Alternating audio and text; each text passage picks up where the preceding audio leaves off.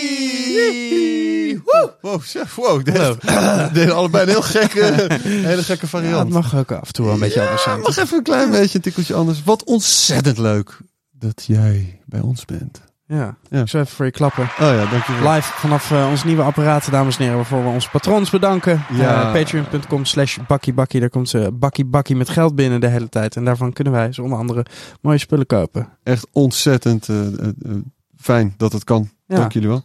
Al vanaf, Absoluut. al vanaf 2 dollar per maand kun je ons supporten. Ga naar eh, patreon.com slash bakkiebakkie. Ehm, Ga je eigenlijk ooit nog een keer het eh, Tomorrowland verhaal vertellen? Ehm, jazeker wel.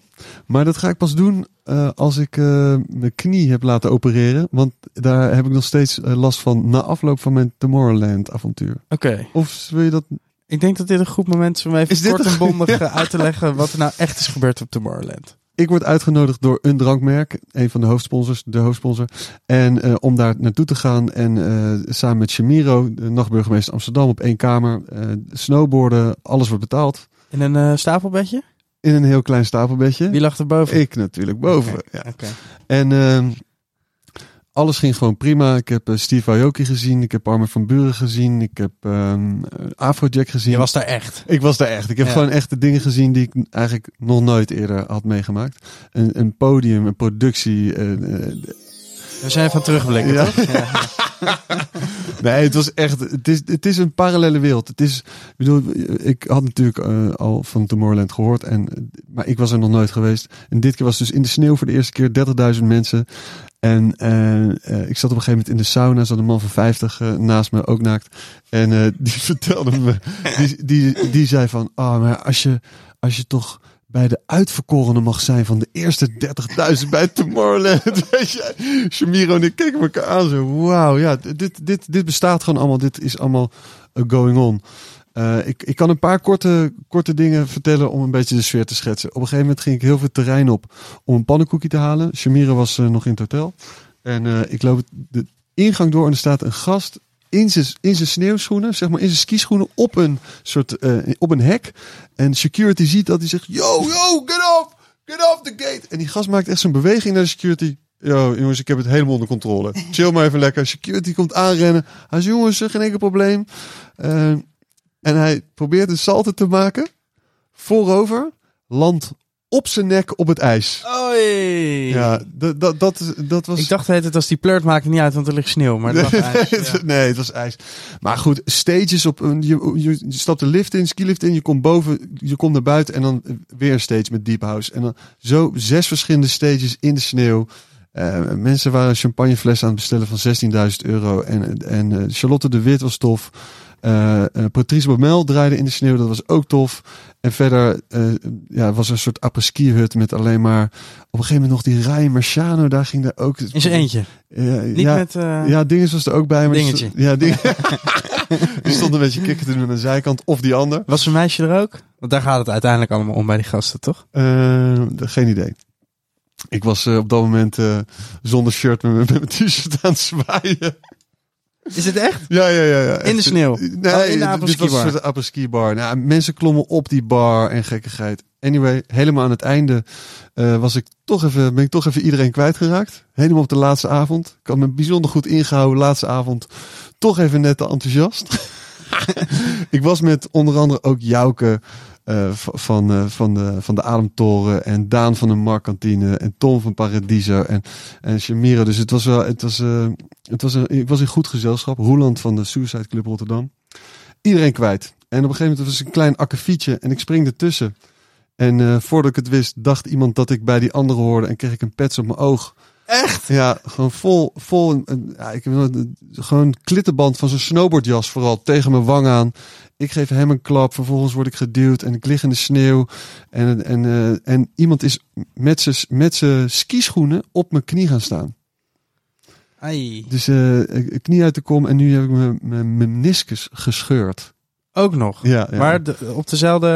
Ja, dat was dat in, moment. Ja. In één... En je knie uit de kom en je meniscus gescheurd. Ja, nee, hij is, of hij nou echt uit de kom was, in ieder geval is iemand er zo hard op gaan staan dat hij mijn meniscus heeft gescheurd. Getverdamme. Ja, dat was prima. En toen de volgende dag eh, werd ik wakker. Toen had ik wel ergens last van. Toen eh, moesten we hotel uit drie uur wachten. Toen nog drie uur met de bus, kleine busweg, kleine bos, weggetjes door die bergen. En toen kwamen we aan bij een vliegveld. En er, was er waren er twee poortjes waar je doorheen kan. En eh 5000 mensen die door die poortjes heen wilden, die echt heel erg klaar ermee waren. Die net een week lang in de sneeuw hadden geknald. echt mensen gingen zo verschrikkelijk slecht, inclusief ikzelf. Maar het was een hele bijzondere ervaring. Wat ik nog wel even wil zeggen is, we kwamen op Brussel aan, voor, toen we weggingen. We kwamen Brussel aan, wat denk je? 9 uur 's ochtends, DJ. Met van 12 van die moving heads en de drie eh, moeders van 40 die lekker aan het swingen waren. Als Zo- ons, on- ontvangstcomité. Als ontvangstcomité. Toen stapten we in het vliegtuig. was een Tomorrowland vliegtuig. En het was al verdacht, want er zaten van die eh piepschuime glowsticks in, in, in de stoelen. Wat denk je? Vijf minuten de lucht in. Pats, werd er in een soort klaptafeltje. Ging een gast ook daar Deep House aan draaien. In het In vliegtuig. het vliegtuig. En dan de hele tijd zo, eh, zo zijn hand in de lucht. Terwijl eh, de helft maar van het vliegtuig reageerde. Het was een groepje schreeuw, keihard schreeuwende Rotterdamse dames. Die eh, mensen aan het slaan waren met die sticks. En toen kwamen we op Grenoble Airport aan. Ja, wacht even. Het is nog niet... Toen kwamen we daar aan. Weer een DJ. ja, het, was, het was een belevenis. Ik zou zeggen... eh, eh, als je van eh, Steve Aoki of Armin van Buren houdt... dan is het echt fantastisch. Ehm, ja, dat was het. Nou, ik, eh, ik, ik heb op momenten gedacht van, oh, eh, wel chill dat hij daar is of zo. Maar nu ik dan zo het hele verhaal hoor, ben ik hartstikke blij dat ik er niet bij was. Ja, wat wel kicken was, was die, die piste, de sneeuw was fantastisch. Eh, ik heb Shamiro leren borden. Het- was rustig op de piste, omdat heel veel mensen gewoon doorbleven. En geen kinderen op de piste, dus dat was te gek. En die, tof om die productie te zien, maar ja, eh, het is muzikaal gezien niet aan mij besteed. Nee.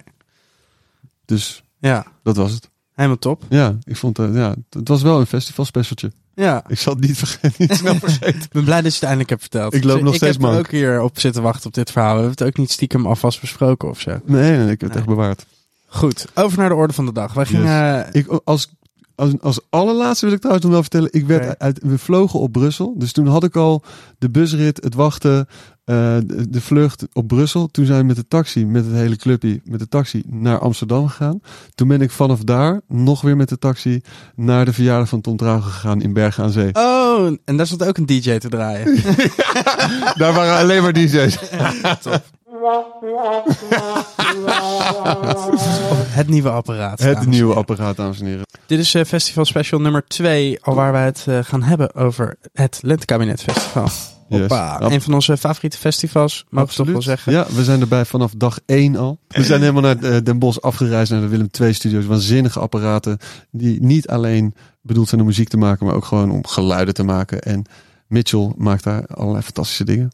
Ja. Ja. Dus wij gingen naar Den Bosch en we spraken met eh Boy het Lam en Bert de Roy. Eh, Albert, Albert eh, voor Intimi. Voor Intimi, maar dan moet je echt heel intiem zijn. Zij zijn eh, eindverantwoordelijk, zoals ze dat zelf zo mooi eh, zeiden, voor eh Lentekabinet. We hadden ook weer een eh, schimmige man in de achtergrond, Roel Ja. de Boer, maar die is dit keer echt heel schimmig gebleven. Dus Roel, gezellig dat je erbij was. Zat Eh, achter ons eh, Ajax te kijken. Ja, en af en toe een klein beetje zichzelf aan te raken, waarvan ik dacht, nou ja... Prima. Ja, het is prima. Goed. Maar de man om wie het draait hier in de Willem II Studios is James Sue. Eh, die is er ook bij het Lentekabinet Festival en heeft ons eh, uitgenodigd voor deze prachtige Willem II Studio.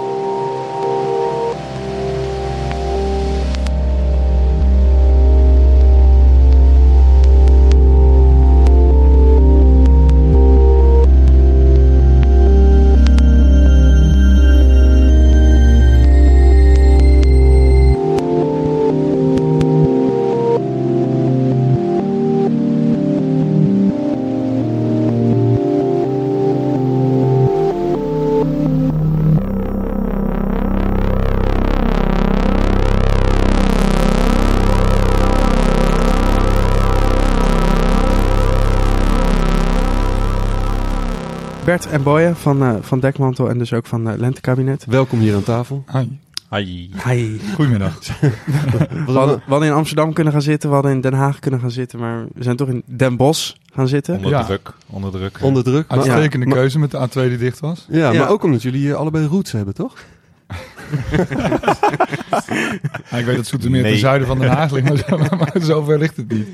Eh, nee, we zitten hier voor, eh, voor Mitchell. Mitchell van Dinter gaan we zo mee praten ook. Ja. Eh, James Sue. we hebben al helemaal, allemaal gekke apparaten gezien. Daar gaan we het straks nog over hebben. Een fantastische Willem II-studio. Ja, Als eerst. eh, we vroegen het ons net al, voordat we begonnen af. Wat doen jullie eigenlijk voor lentekabinet? Ja, we zijn eigenlijk met z'n tweeën eh, eh, eindverantwoordelijk voor het festival. Dit is Boy aan het woord. Ja, Dus dit is. Boy. Hoi, hallo. Ja, ja.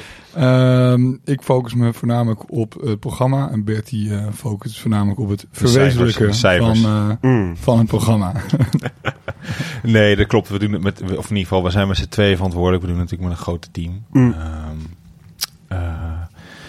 En ehm, ik, het, het, het, het- de meeste, bij de meeste dingen van Dekmantel worden natuurlijk Thomas en Casper veel, veel, veel eh, eh, voor het voetlicht eh, gezet. onterecht. Vind jij Zeer onterecht. Zeer onterecht. Nee, nee, dat is natuurlijk gein. Ja. Alleen er zit, er zit een, eh, een, een groter klein team achter. eh, waar Boy en ik onderdeel, onderdeel, onder meer onderdeel van zijn. Ehm, ja, die, die, die hoedanigheid zitten we hier ik ben het meeste betrokken bij Lentekabinet van alle festivals. En Bertie, eh, zijn rol, die verspringt een beetje van eigenlijk het operationele en communicatiekant over alle, alle festivals. Ja, en. Ook, en ook een klein deel programma Ja, nog. dus het is een redelijk, eh, redelijk organische structuur die we hebben. En heel plat. dus, eh, iedereen bemoeit zich overal mee. Ja. Dat Maar- is ook wat het zo leuk maakt. Ja, En je, Bert, jij zit er al iets langer bij, toch? ja ik ben eigenlijk eerste geweest die... ehm, ja, het, het, het, dekmodels van drie jongens. eh, Thomas, Casper en Matthijs. Mm. En ik ben eigenlijk de eerste eh, geweest die eh, bij hun is aangesloten. En ehm was eigenlijk voornamelijk verantwoordelijk voor communicatie en een deelprogramma. Maar in de praktijk doen, bemoeien we ons overal mee. En, en dat is ook het leuke. Dat ik denk dat, ook, dat dat daarin ook kan zien dat, onze, dat onze dingen die we doen gewoon zijn zoals ze zijn, laat maar zeggen. Mm-mm. Iedereen zich er op, op minuscuul detail mee, eh, mee bemoeit. Als er een nieuw gastenlijst eh, systeem moet geïnteresseerd worden, dan wil iedereen er wat van vinden. En als er eh, nog ergens een klein slotje op de boilerroom stage beschikbaar is, dan is het hetzelfde. Justin en ik, ik kan me nog goed herinneren. De eerste keer dat wij naar Lentekabinet gingen. In Studio K was dat. Ja. Oh ja. Ja. En toen werden films getoond eh, in, die, in die filmzaal. Eh, Het was, was, een, was een gek avondje. De, de allereerste, eh, eh, eh, het kabinet was dat. Oh, het kabinet in, was het eh, toen nog. In Ja, de ja. Studio K. Dat was de Ja. eerste keer dat ik voor eh, Dekmantel eh, ging, eh, ging hosten. Ja. Ja. Niet toen het idee dat daar eh, nou per se een fun- fundatie werd gelegd voor, voor iets dat, eh, wat we nu eh, zien als dekmantel, zeg maar. Want het, eh, Ja, nee, het was inderdaad, het festival was er eerder dan Dekmantel Festival. Eh, maar ik denk wel dat het het gedachtegoed van de dekmantelavonden al wel vertolkte in het muzikale beleid van de avond. Het, het, het verschil wat, eh, wat in eerste instantie eigenlijk tussen Dekmantelfestival en Lentekabinet, of in eerste instantie het kabinet toen het nog binnen was, eh, was, was eigenlijk het, het soort van multidisciplinaire karakter. Ja. In Studio K was het met film, fotografie.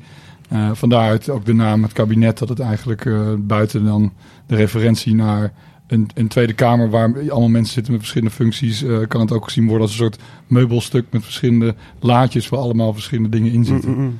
En, ehm, en eigenlijk het- toen daarna is het, eh, het jaar erop is het voor het eerst naar buiten gegaan, dus naar het Noorderpark.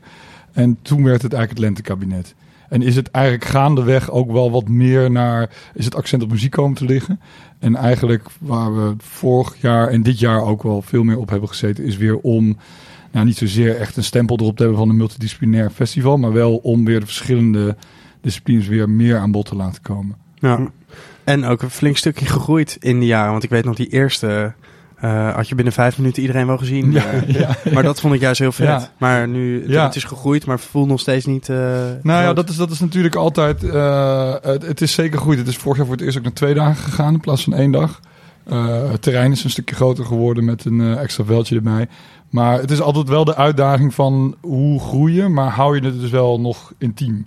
Ik denk ook niet dat Lentekabinet nog veel groter moet gaan worden dan het nu is. Want dan ga je inderdaad wel echt, echt aan een van de, van, de, van de kernwaarden van het festival komen. Maar ja, het is zeker waar, over de jaren heen is het, is het flink gegroeid.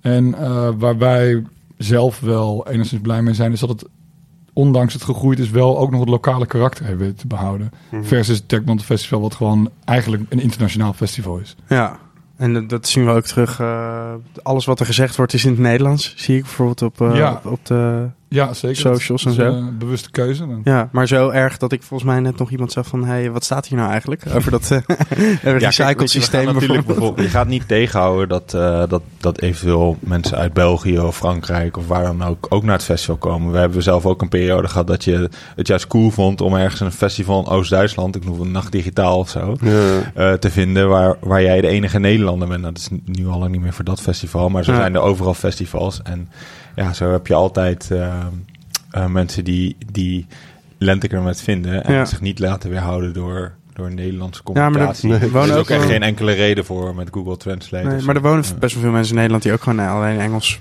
spreken. Bijvoorbeeld. Exact, nee, Ja, ook. Ja, ja, ja, ja. ja. En die zijn ook gewoon welkom. Nou, nou. nee. nee, wel, ja. Nee, maar- en volgens mij is dat corona- want al vanaf de eerste editie was er ook, want je noemde het fotografie en film, maar was er ook be- beeldende kunst. Er waren ook toen al exposities in die, eh, in die, in die, eh, in die hal, kan ik me herinneren. Ja. Ja. ja, ik heb Goomba nog eh, volgens mij Klopt, gezien. ergens. Klopt, Ja. ja. Het, wat ik daarvan heb onthouden is... eh, een lelijke homo heeft geen reet aan zijn kont. Ja. Kon je toen nog gewoon zeggen. Ja.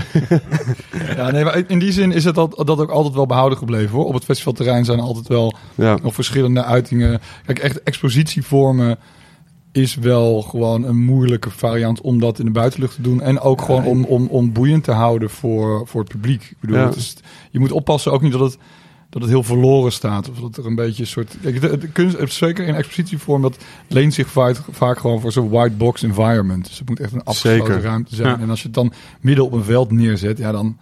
nee, maar dat, dat werkt ook volgens mij eh, helemaal niet. En, en eh, wat dat betreft heeft Lentekabinet iedere keer wel een goede vorm. Ik vond vorig jaar Steven de eh, Peven. Steven de Peven. Ja, hij is er weer bij hoor dit jaar. Ja, die, die, die man weet toch iedere keer iets te verzinnen. Nu vorig jaar had hij dat aquarelli. Ja. Ik heb het eh, eergisteren nog aan mijn schoonvader uitgelegd. En dat is gewoon, dat, dat werkt op alle... Ja, maar als je het uitlegt is het toch minder cool dan wanneer je het ziet. Ja, maar ik heb het ook nog van de week aan iemand uit te leggen. Zei van, Ja, oh maar het is ook wel de manier waarop je het uitlegt. Nou, jij bent natuurlijk heel artistiek en dan eh, kan je dat kan, Sorry. ik, ik kan gewoon niet beter praten. ja. Nee, maar dat is, dat is echt te gek. eh, eh, die, die, die vormen. Zijn- Ja.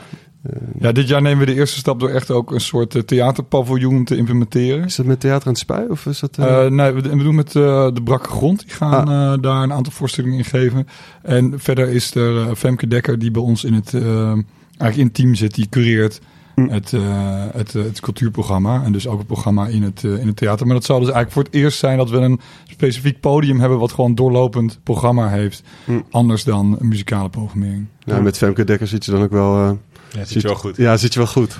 Ja. En, en eh, zijn jullie dan wel een beetje bang eh, dat er wel eh, genoeg mensen daar gaan zitten de hele tijd? Daar Nou, hadden we jullie voor ingereden. Ja, maar optie, de, de tweede keuze is ook prima. Ja, de nummer twee podcast komt ook. Ja. nou, kijk, we, hebben- we hebben het wel... goed overheen. Ja, we kunnen er zo nog even Ja, over we- hebben. we- Ja, tuurlijk, tuurlijk, tuurlijk. Ehm, nou, we hebben het wel zo ingericht dat, dat we in, in principe gezegd hebben van... Oké, je, moet er met, eh, je moet er met 60 man kunnen zitten, maar het Hmm. moet ook eh, met 10 of 20 man moet het kunnen. Ja. Dus in die zin hebben we wel het karakter ook weer gehaald dat het klein is. eh, en dat het gewoon... eh, want het laatste wat je wil is dat daar... Dat het een soort karikatuur wordt van... Ja. eh, Ja, een soort, van op, je- een soort sideshow, om maar Ja. opvullingen. Ja, ja. Ja, ja, En eh, Sexyland, gaat die ook iets doen? Wat gaan Mhm, die, ja. weet jullie al wat ze gaan doen? Weet je toch? Die gaan de dagafsluiting doen iedere dag. Ah, Het is nog een beetje een... wat, wat, wat nog niemand, want die met, eh, kan- ja. je weet het, Kan je ook ook nooit. Nee. Ik eh, volgens mij volledige vertrouwen aan, eh, aan hun gegeven, maar eh, het, het gaat helemaal goed komen, jongens. Oké. Het wordt helemaal waanzinnig. Ja. Nee, we hebben ook een heel cool eh, lichtinstallatie van Nicky Hawk. Dus Ah. we hebben, in- dus jullie zijn vaak op Lentekammers geweest. We hebben een paar hele toffe bospaadjes die eigenlijk geen functie hebben, behalve dat je er gewoon leuk doorheen kan lopen. En dat wordt ook wel, worden ook wel één of twee hele toffe ervaringen. Waar dat voorgaande jaren ook al best wel cool was. Maar we hebben wel een eh, extra Ja. eh, stapje genomen. ja, dat vind ik altijd wel lekker hoor. Even Ja. door dat bos. Dat, eh, weet je, als, als, ik vind altijd als ik op een festival ben waar ze nog een paar rookmachines in het bos neerzetten. En dan heb ik ja. oké, de- deze mensen willen we echt gewoon eh, eh, 360 graden zeg maar gewoon vermaken de hele tijd. Ik zie dat als een stapje extra. Nou, kijk, in die, zin is het, in die zin is het wel zo dat ik denk dat de bezoeker van Lentekabinet, als je kijkt naar, naar wie komen daar, dat heel veel mensen gewoon komen voor de totale dagervaring. En niet Mm. zozeer echt alleen voor de line-up voor iets anders. Dus we proberen ook wel het festivalterrein zo in te richten dat het gewoon meer voelt als een totaalervaring. Ondanks je daar natuurlijk nog veel verder in zou kunnen gaan als je daar, eh, als je daar een keuze in maakt. Maar dan en, en tegelijkertijd niet eigenlijk uit het oog verliezen wat we willen doen. En dat is voornamelijk gewoon kwalitatieve line presenteren. En ook gewoon wel de focus op de muziek houden. Mhm. Dus er is inderdaad een soort randprogrammering waarin we zeggen de natuur en de omgeving die richten we ook in met een aantal kunstenaars op een manier om daar iets speciaals te presenteren. Mhm. Naast eigenlijk het hoofdzakelijke. En dat is gewoon eh, de muziek die als eerste eigenlijk nog wel aan nummer één moet zijn. Ja, En- dat, is, Ja. dat is de kern van Ja. waar, waar, waar wij aan werken met Dekmantel. Ja. Als zal altijd muziek zijn. Ja, tuurlijk. Dus, eh, Ja, en er zijn een paar echt bijzondere. Black Madonna, ik kan me nog herinneren, een paar jaar geleden. Was echt- Funk. David Funk. Dat, is, het het zijn natuurlijk wel echt eh, momenten dat in één keer die vlam in de pan slaat. Of Ja. zo. Ik heb het wel. Lentekabinet is wat dat betreft een soort. nou, wij zien het soms zelf ook wel muzikaal gezien dan. eh, als, als, het, als de proeftuin. Ja, zo- je- zo voelt Terwijl het. het Dekmont Festival kun je veel experimenteler programmeren. Maar toch is voor sommige artiesten is het echt een fijne plek om eerste keer een, echt een goed slot te krijgen. Hmm. Black Madonna bijvoorbeeld Ja. een goed voorbeeld. Dat was volgens mij haar eerste festival in Nederland, geloof ik. Ehm, een soort kerkje. maar ook daar- het kerkje of zo Ja, toch? ja, een klein huisje was dat nog. gekke houten plaat die je niet echt stil wilde liggen. Nee, Ja. Die is te- ja, dat is toen ingestort. Ja, En eh, hetzelfde geldt inderdaad voor David Funk. eh, maar ook bijvoorbeeld Soezing vorig jaar op de Red Light Radio Stage. Dat Hm. was echt... ergens was zijn doorbraak. We hoorden ook daarna van, eh, van, zijn, van zijn, manager, zijn boeker... van ja, ik heb gewoon... eh, na, nadat die set online kwam... eh, Een vier omhoog kunnen doen. ja, ja, die kreeg gewoon de eh, 40, 50 verzoeken voor andere shows. Ja. Ja, dat is met dat is- David Funk natuurlijk hetzelfde. David Funk is hetzelfde gegaan, ja. Maar Ja. hij heeft zijn Boiler Room vorig jaar ook nog wel geholpen, volgens mij. Ja, maar we hebben het, het afgelopen seizoen eh, met, toch bijna met iedereen over zijn lentekabinet moment Ja. gehad. Omdat het wel toch een soort van eh, kickstart... eh, Ja, het, is, het is wel grappig. want Je zit natuurlijk heel erg begin van het festivalseizoen. Dus voor heel veel mensen die, eh, die, die, die komen dan weer voor het eerst in lange tijd in aanraking met een aantal optredens eigenlijk Hmm. van, eh, van artiesten. Mhm. En, en, en vooral omdat die Red Light Radio slot, die afsluitslot, een kleine stage waar je toch wel een soort eh, speciale ervaring kan Maar het neerzetten. is ook een lekker plekje met die, met Ja, die netten met die ervoor. netten, ja. En dan Ja. zo'n heel klein Romney-loodje. Dat je, je, als je aankomt loop je denk je, het is best wel groot. En dan, sta je, dan kom je erbij en is het toch wel eigenlijk een klein ding. Ja, Die intimiteit is er echt perfect. eh, Het is een klein perfect. clubje in de buitenlucht. Ja, ja, Ja. ja. dat is echt top. Ja, je kan daar gewoon echt een soort magische sfeer neerzetten als Ja. je het goed doet. Ja. Dus, dus in die zin is het ook wel... Ik heb het vorig jaar ook enigszins een beetje met DJ Assault gezien. Hoe, hoe vaak die dan weer geboekt wordt op andere plekken of zo. Omdat Mm. het dan toch daar een soort begin van het festival. Dat, het, is, het is denk ik ook, heeft wel een beetje te maken met, met de tijd dat het festival is. Mensen blijven het nog fris bij. In plaats van dat je al drie maanden vuistdiep in, eh, in festivalland zit. Ah, en ja. dan nog... eh, Ja, dat is, een, is ook wel een, een dingetje inmiddels. Eh, Het festivallandschap in Amsterdam lijkt zich wel een beetje te, te sluiten. Wij zitten in Ozaan, hè? Ja, maar als, als, alsnog is het eh, eh, een, een randgemeente, zo voelt het. Want je kan het nog Ja, dat fietsen. moet je daar eens een keer proberen te vertellen. Excuses, sorry, maar, sorry, sorry, maar in, sorry, in sorry, Ozaan wordt niet geklaagd dus. Nee, nauwelijks. Nee, Nee. ja. Ah, ja, dat, is, dat is heel lekker om te horen. Nou, wij zijn natuurlijk ook, wij zijn wel, eh, wij zijn wel gezegend met die plek ook. Eh, we zitten daar al zes jaar, maar ik bedoel, Hmm. het Twiske, ik hoor nog steeds elk jaar dat als ik ook eh, vrienden die iets minder met muziek hebben uitnodigen om daar naartoe te komen, dan zitten ze op de fiets vanaf het pontje naar, eh, naar, eh, naar Ozaan. Dat is al, zeker bij mooi weer, waar wij een soort van eh, geluksabonnement op hebben, Ja. is dat gewoon altijd.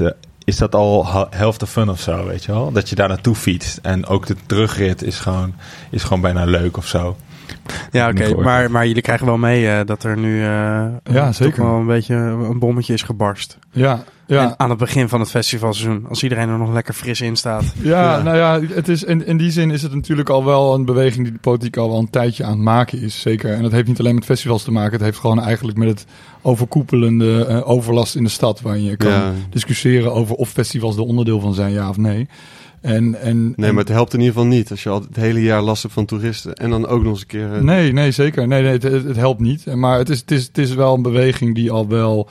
Ik denk dat, eh, dat het gewoon jarenlang best wel open is gezet op alle vlakken. Op toerisme, op, Ja. op geluidsop. En dat er nu merk je gewoon dat, er, dat de stad, zeker de binnenstad... Ja, de, de, de huizenprijzen schieten enorm omhoog. Er komen mensen die veel meer betalen, die daar wonen, die bepaalde verwachtingen hebben. De perceptie verandert gewoon van mensen. En daarmee heb je eigenlijk ook met festivals die natuurlijk geluid produceren, eh, ga je ook gewoon een tegenbeweging krijgen. Ja, de rek is eruit. En GroenLinks aan de macht. Ja. Ja, GroenLinks aan de macht. Ja. Ja. Nou, ik, weet- ja, ik weet niet of het of specifiek met GroenLinks te maken heeft, dat ze dit allemaal in banden willen leggen. Ik denk gewoon dat het, dat het een beweging, beweging is die een aantal jaar geleden is Ja. ingezet en, eh, en, en, en gewoon op de agenda's komen te staan. En daar moeten ze ook wat mee doen. Ja, want er zijn nu gewoon heel veel mensen aan het klagen, toch? Dus dan, eh, dan moet je wel. Ja, nou, volgens mij zijn er gewoon een aantal mensen die... die Heel veel klagen. Die gewoon heel veel... Ja, maar dat, Ja. is, dat is het, dat is het eh, ding. Ik heb, ik heb bij Paradiso best wel lang gewerkt. En we houden daar heel... Toen werd er heel heftig in de gaten gehouden van waar komen die klachten nou vandaan en van wie is het nou? En je ziet gewoon dat het, een, het is altijd gewoon een selecte groep mensen die gewoon heel veel klagen. Roos 020. En eh, Moet je maar eens opzoeken. Twitter-account. Roos 020. Oh, ja. Dat is echt genieten. En, zo, en zodra je. En, en die mensen krijgen gewoon veel voet in de aarde. Met, eh, die, die, ja, op een gegeven moment dan, dan, dan krijg je gewoon het oor van de wethouder of van iemand anders. Ja, En precies. dan- Maar het lijkt nu wel alsof er een aantal notoire klagers campagne hebben gevoerd in de Ja. wijk. Want die hebben, die hebben inderdaad ook gemerkt van, oh, er zijn maar een paar klagers. Die hebben nu zoiets gezegd van, jongens, wij moeten allemaal gaan klagen. Want Ja. dan kunnen we een, een verandering kijk, gaan eh, brengen. Zo de individuele klager, die, die, die, die, die, kan natuurlijk niet zoveel. Maar zodra ze zich verenigen tot, een, eh, tot een, een vrienden van, of noem maar op hoe, die, hoe, de, hoe de partij heet. Dan, ja, dan wordt het een heel ander verhaal. Dan wordt het meer een soort van lobby. En wat je natuurlijk in Amsterdam ook wel hebt. Eigenlijk de festivals zijn daar uitgedrukt. En, nou, bijvoorbeeld, en nog wel redelijk op het NDSM-terrein. Maar daartegenover is natuurlijk een hele nieuwe wijk uit de grond gestampt. Met woningen die volgens mij op 4, 5 ton begonnen. Ja, Ja, dat, dat, Ja. ja. dat, eh, ja, ga je nee, wat je zegt, dat, dat, dat schept een verwachting. dat schept een verwachting, ja. Ja. En, dan, en dan, ja, daar moet je wat mee doen. Kijk, ik denk wel dat de framing en de manier hoe, hoe in, in de pers over festivals gepraat wordt wel echt verkeerd is. Ja. Ik denk ook dat het, eh, ik las, er stond onlangs een stuk in het Parool waarin eh, werd verteld dat het de stad eh, hier gigantisch veel geld kost en maar een miljoen aan lezers op, op, opleverde. Maar dat is natuurlijk een argument wat zo extreem kort door de bocht is. Je zou gewoon zeggen van oké, maak dan eens een doorberekening wat je wel allemaal niet verdient aan het toerisme of de mensen die naar de stad komen, naar een festival, accommodatie nemen, uitgaven doen in de stad. Ja. En, dat, en dat is natuurlijk een, een discussie die nooit op die manier gevoerd wordt, want dan heb je eigenlijk En, vragen uits- op podium op te en uitstraling van de stad. Ja, En, en eh, eh, Amsterdam en, en Nederland eh, blijft gewoon een ontzettend belangrijk land als het gaat om Mhm. elektronische muziek. En dat is iets wat, wat we volgens mij niet eh, moeten vergeten. Eh, Ja. eh, nee, Ja, kijk, ik weet dat ze in Den Haag dit, dit, dit onderzoek wel hebben gedaan. En eh, op een gegeven moment was dat dan ook een vereiste voor als je subsidie kreeg voor je evenement. eh, om te kijken wat, voor- wat jouw bezoeker voor eh, economische voetafdruk eh, achter. Ja, ja, ja, ja, ja. Maar en weet je, en daar, daar- daar werden dan heet het, eh, werd er geschermd met cijfers. Maar nu is het nog een keer onderzocht en blijkt eh, dat mensen toch gewoon uit die trein stappen naar het Malieveld gaan en naar een gratis band kijken. En misschien terug nog een rolletje erop nemen en gewoon weer weg zijn. Maar je gaat niet als je naar het bevrijdingsfestival gaat, Nee, nog even nee. twee dagen een hotel boeken, drie keer uit eten en dan nog twee keer naar de hoeren. Nee, nee, nee, nee, Nee. nee. Het laatste zal ook niet veel belasting overgeheft worden, maar je weet het niet. Ligt eraan. eh, ligt eraan. Lokale economie. Nou, ze hadden zo'n Europese eh, National Security eh, Summit, waar ook Ja. Obama was. Ja. Nou, toen was er geen hoer meer aan te slepen in Den Haag. kan ik jou vertellen. dat is echt waar. Iedereen zat vol. Ik zag die, die eigenaar van de Mayfair, die reed twee nieuwe Ferraris. Ja, Dus die mochten blijven. ja, ja. Nou, precies. Nou ja, kijk, het, het, het is, kijk wij, hebben, wij hebben het geluk, wat Bert ook zegt. Wij zitten in Oostzaan en met de Dekmantel Festival zitten we in Amstelveen. En eh, gelukkig eh, eh, is de perceptie eh, van de waarde van de festivals bij de politiek daar... eh, Ja, de culturele waarde Ja. van beide festivals is wel gewoon is, is, is goed uit te leggen. En wordt daar, wordt daar ook gewoon aan beide, in beide Hmm. gemeentes, ook in Amsterdam, ook zo goed eh, begrepen. En ik, ik, ik kan me ook wel, wel ergens in vinden in dat, dat eh, vijf jaar geleden zag ik op een gegeven moment eh, vier, vijf festival weekenden achter elkaar het Westerpark vol staan of zo. En dan zag je gewoon drie, vier keer zo'n beetje dezelfde line-up. En denk van ja, Ja. Dat, is- dat kan niet de bedoeling zijn of zo. Nee, nee, nee. Ehm, dus daar zit ook wel een, eh, zit ook wel een ehm, Een bepaalde balans. ja, er moet wel een bepaalde balans in zitten. Hey, Lentekabinet, was Stefan Glerum, doet hij vanaf het eerste jaar al het artwork, of niet? Ja. Ja, dat, is, Ja. Dat is gewoon ijzersterk ook, vind ik. Ja, Hij is eh, zulke toffe eh, mini-verhaaltjes in iedere letter. En, eh, en ook die plattegrond tekent hij. En dat is echt... eh, ja nee, we zijn, dit is echt een. dit is natuurlijk gewoon bete- super betekenisvol voor ons festival geweest. Gewoon zijn, zijn illustraat, illustraties. Ehm, we krijgen ook elk jaar gewoon superveel. Gewoon mailtjes van, hey, kan ik een poster krijgen? Of kan ik dit krijgen? Of dat krijgen? En als we, we doen nu een beperkte oplage merchandise dingetjes. hm, Die zijn ook meteen weg. Ja, dat is super leuk. ja, dat is te gek. Ja. Hey, en qua line-up is er dit jaar een, eh, eh, iets waar jullie echt ontzettend blij mee zijn dat eh, wat niet is gelukt. Ontzettend blij als het niet is gelukt. Nou nee, kijk, als je een line-up ding is natuurlijk vaak wel eh, de, de reden waarom we ook naar twee dagen zijn gegaan en, eh, en, wat, en wat andere keuzes hebben gemaakt, is omdat op een gegeven moment Ah ja, ik kreeg al best wel van ja, het is een beetje een soort dekmantel light. En wat is dan de, wat is dan, waarom is het anders? Buiten het feit dat het gewoon veel meer op een soort dagbeleving zit. Wat wij eh, eigenlijk wel geprobeerd hebben, is om veel meer een soort die line-up iets organischer te maken. Mm. Dus ook om te kijken van eh, waar, waar bij dekmantel ook heel erg techno eh, terugkomt. Hebben wij meer gekeken van, joh, hoe kunnen we veel meer soort live bands doen met eh, soort niet-westerse muziek. En dit jaar hebben we ook een plek ingericht waar, eh, waar het voornamelijk eigenlijk eh, op een soort andere kanten van, van dansmuziek gaat. Met Kuduro of, nou goed, en Mitchell zit hier natuurlijk ook aan tafel. Dat, soort, dat soort, eigenlijk meer een soort, veel meer de randen opzoeken met, met meer hip-hop of andere soorten muziekstijlen. Om, om dat naar voren te brengen. En ik denk dat dat dit, vorig jaar hadden we Kelela op het mainstage staan, waarvan heel veel mensen zoiets hadden van, huh? Ja. future R&B ding op het mainstage. En dit jaar hebben we het veel meer proberen te verpakken in echt op de zaterdag een hele stage. Eh, dus dus dat, dat, dat zijn wel dingen waar, eh, waar... Nou, we moeten nog kijken hoe het uitpakt natuurlijk. Maar, maar waar we zelf wel echt waar we wel al van zijn van overtuigd van dat, dat is echt onderdeel van wat we met Lentekabinet ook willen uitstellen. Meer crossover, meer live. Ja, meer live, meer crossover. Gewoon een veel meer organischer geluid. Je ziet sowieso natuurlijk dat op heel veel vlakken eigenlijk genre grenzen aan het, aan het verdwijnen zijn. Ja. Ik bedoel, Het, is, het is geaccepteerd dan ooit om een soort eh eclectische set te draaien waar je dan ook staat. En we hadden het van de week toevallig nog op kantoor erover dat, eh, dat eh, Mark van der Maat die eh, Knekelhuis eh, het label doet en, eh, en ook, een aantal, eh, ook een artiest heeft die op uh, Lentekabinet staat, dat die al een jaarlijstjes eh, jaren geleden ook gewoon Drake opnam. Dat het een van zijn favoriete albums was. Weet je wel, die er mega heftig in de soort de donkere new wave eh, obscure dingen zitten. En dat, is, eh, Ja. en dat is eigenlijk ook wel gewoon het ding wat we met Lentekabinet willen doen. Gewoon, dus gewoon We've got love Dre- for everybody. Drake op uh, Ja, als lentekabinet. het even kan. Daar ga ik wel een stokje versteken. Maar, eh, en niet vanuit financieel eh motief. Je zei net, eh, het is eh, niet eh, dat, dat jij het niet ideaal zou vinden als, er nog, als het nog groter zou worden. Maar eh, het zou in principe wel een dagje langer kunnen du- duren, toch? Of niet? Dus groeien dan ook? Ja, dan groeien, maar niet eh Ja, nou ja, zozeer op het terrein. Misschien. Ehm, een dagje langer duren, ja, weet ik niet. Ik denk dat het eh, dat je ook moet afvragen van wat is de meerwaarde voor een dagje langer te doen. Je ziet dat heel veel publiek natuurlijk lokaal komt. Eh, en Dekmantel Festival duurt inderdaad drie dagen, maar je hebt ook echt Vijf. mensen die of, of ja, oké, maar in het Amsterdamse bos hebben we het dan over buiten. Ehm, die komen ook echt van, van ver en die, die, die, die, die willen ook echt een lange festivalbeleving. Ik denk dat, dat, dat, dat het idee van Lentekabinet, en waar bij Dekman natuurlijk vijf ook met de openingsconcerten en veel meer verschillende presentatievormen, dat het bij Lentekabinet, ik zie het niet zo snel in drie dagen gaan. Ik denk dat je in twee dagen eh, eigenlijk precies kan presenteren wat je wil, zonder dat het eh, voelt of dat je echt op zoek gaat naar een soort Mm, ja. vulling voor de derde dag. Ik vind het top hoor, want ik was laatst weer drie dagen op een festival en denk op die derde dag toch van wie heeft dit nou ooit verzonnen? Ja, Want die Maar- twee dagen was prima. Ja, ja, ja. ja. ja. ieder op je tandvlees. Oh, zeker als je ongeveer 18 eh, podia hebt, dan kan je het Ja. wel kwijt denk ik. in, Nou, kijk, groei, groei in je festival moet, moet nooit volgens mij eh, de drijvende factor zijn waarom je van twee naar drie dagen gaat. Maar als je Mm. het idee hebt dat je inderdaad echt iets eh, artistieks en cultureels kan bijdragen. Mhm. Daar waar je dat bij Dekman natuurlijk ziet dat er zoveel kleinere acts zijn die, die, we, die je nog kan presenteren. Ja, maar en, en ook het delen van productie. Als je Ja. alles optuigt voor één dag, vind ik die tweede dag wel echt, eh, Ja. maakt wel sens. Nou, dat is voor nu, nu is dat inderdaad wel heel handig. Maar het feit dat je er ook gewoon daardoor eh, bepaalde bands kan faciliteren. Kijk, we, Ja, we hebben dit jaar, eh, vorig jaar hadden we Ibor Taylor staan. Of dit jaar? Vorig jaar. Ja, vorig jaar, sorry. Ja.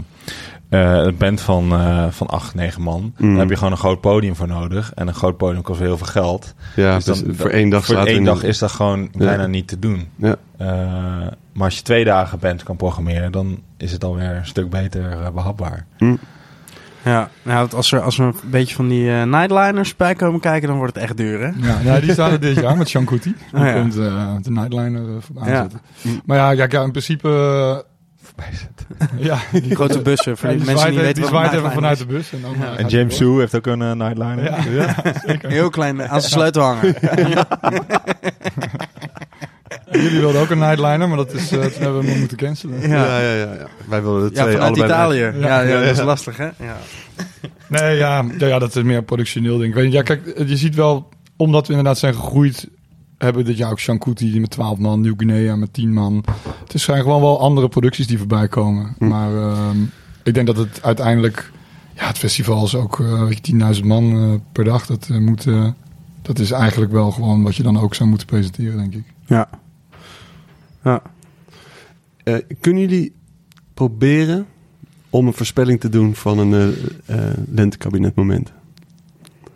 Voor iemand, voor een artiest waarvan je denkt, nou, dat zou wel eens... Oeh, ja, ja, ja, ja, ja.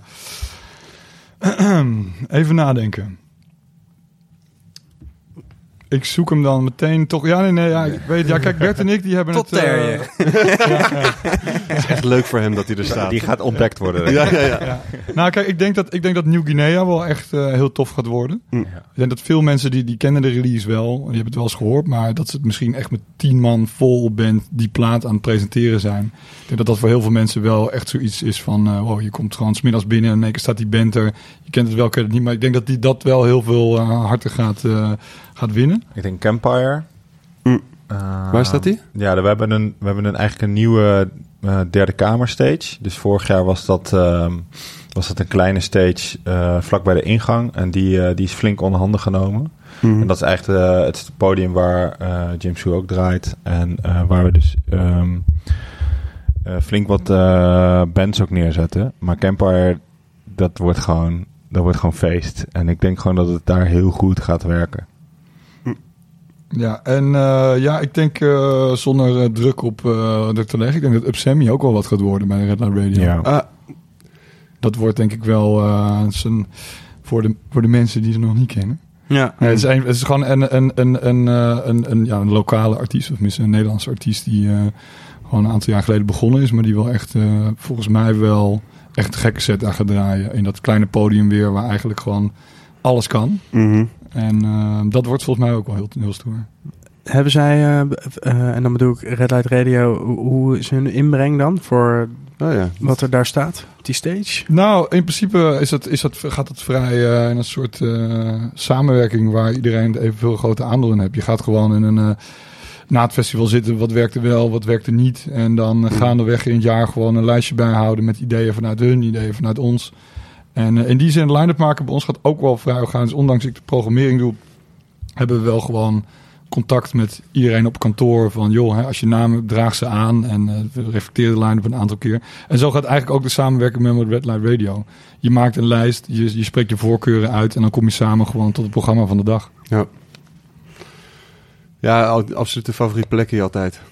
Ja, Ja, ja. het is echt eh, top. Ja, ik denk dat het ook wel... Dat het, het is ook een, een hele belangrijke factor denk ik voor Lentekabinet. Want ondanks wat ik zeg, dat het, het is wel gegroeid. Ik denk dat veel mensen voor de dagbeleving komen... niet zozeer echt de, de line-up echt volledig kennen. Hm. Denk ik ook wel dat er nog steeds een groot gedeelte mensen komt... die gewoon echt voor een wat meer experimenteel karakter gaan. Ja, en die kunnen daar natuurlijk gewoon... Die staan daar de hele dag en die worden verrast door alle nieuwe acts die ze horen. Mhm. Dus, ik, dus, dus buiten het feit dat het ook gewoon echt een toffe plek is eh, op het festival en een teamplek is, is het ook echt een, een belangrijke factor, denk ik, in het karakter van Lentekabinet. Ja. Ja. Volgens mij eh, doen jullie heel lang geen vlees eh, serveren. Vanaf het op- begin. Ja, vanaf het begin. begin. Ja, dat is grappig, want eh eh, er is eigenlijk nooit over van de toren geblazen of zo. Eh, Nee, terwijl je nu ziet, als iemand eh één bio-prullenbak op zijn festival heeft, dat er gelijk eh, 47 eh, persberichten worden gestuurd met kijk eens even hoe lekker we bezig zijn. Ja. Dus is dat een, eh, is dat een, was het een keuze of gewoon even... Ja, wij- alleen maar omdat Casper... eh, Nee, nee, nee, Kijk, om wij- er wij- niet over te praten bedoel ik dan, Oh. hè?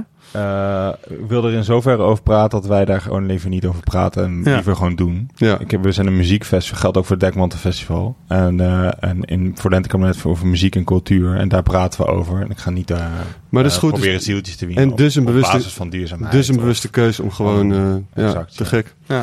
Nou, toch even over de Air Cup dan. eh. Ja, ja, ja. Ja, want eh, toen ik, ik heb het uiteindelijk heb ik er twee keer naar gekeken. De tweede Ja. keer snapte ik het wel. En de eerste keer dacht ik, oh, dit klinkt lekker onhandig. Zeg, houten munten inleveren, half muntje terug. Hoe, hoe werkt Ja, nou kijk, eigenlijk is het principe heel, heel, heel simpel. Je komt binnen, je krijgt twee munten. Met die twee munten kan je een, eh, een beker halen, kosteloos. Met één munt. Of Ja, met ik één munt, ja, sorry. Ja, ja. Zie, En, je, eh, zie je ja, hoe ingewikkeld nee. het is?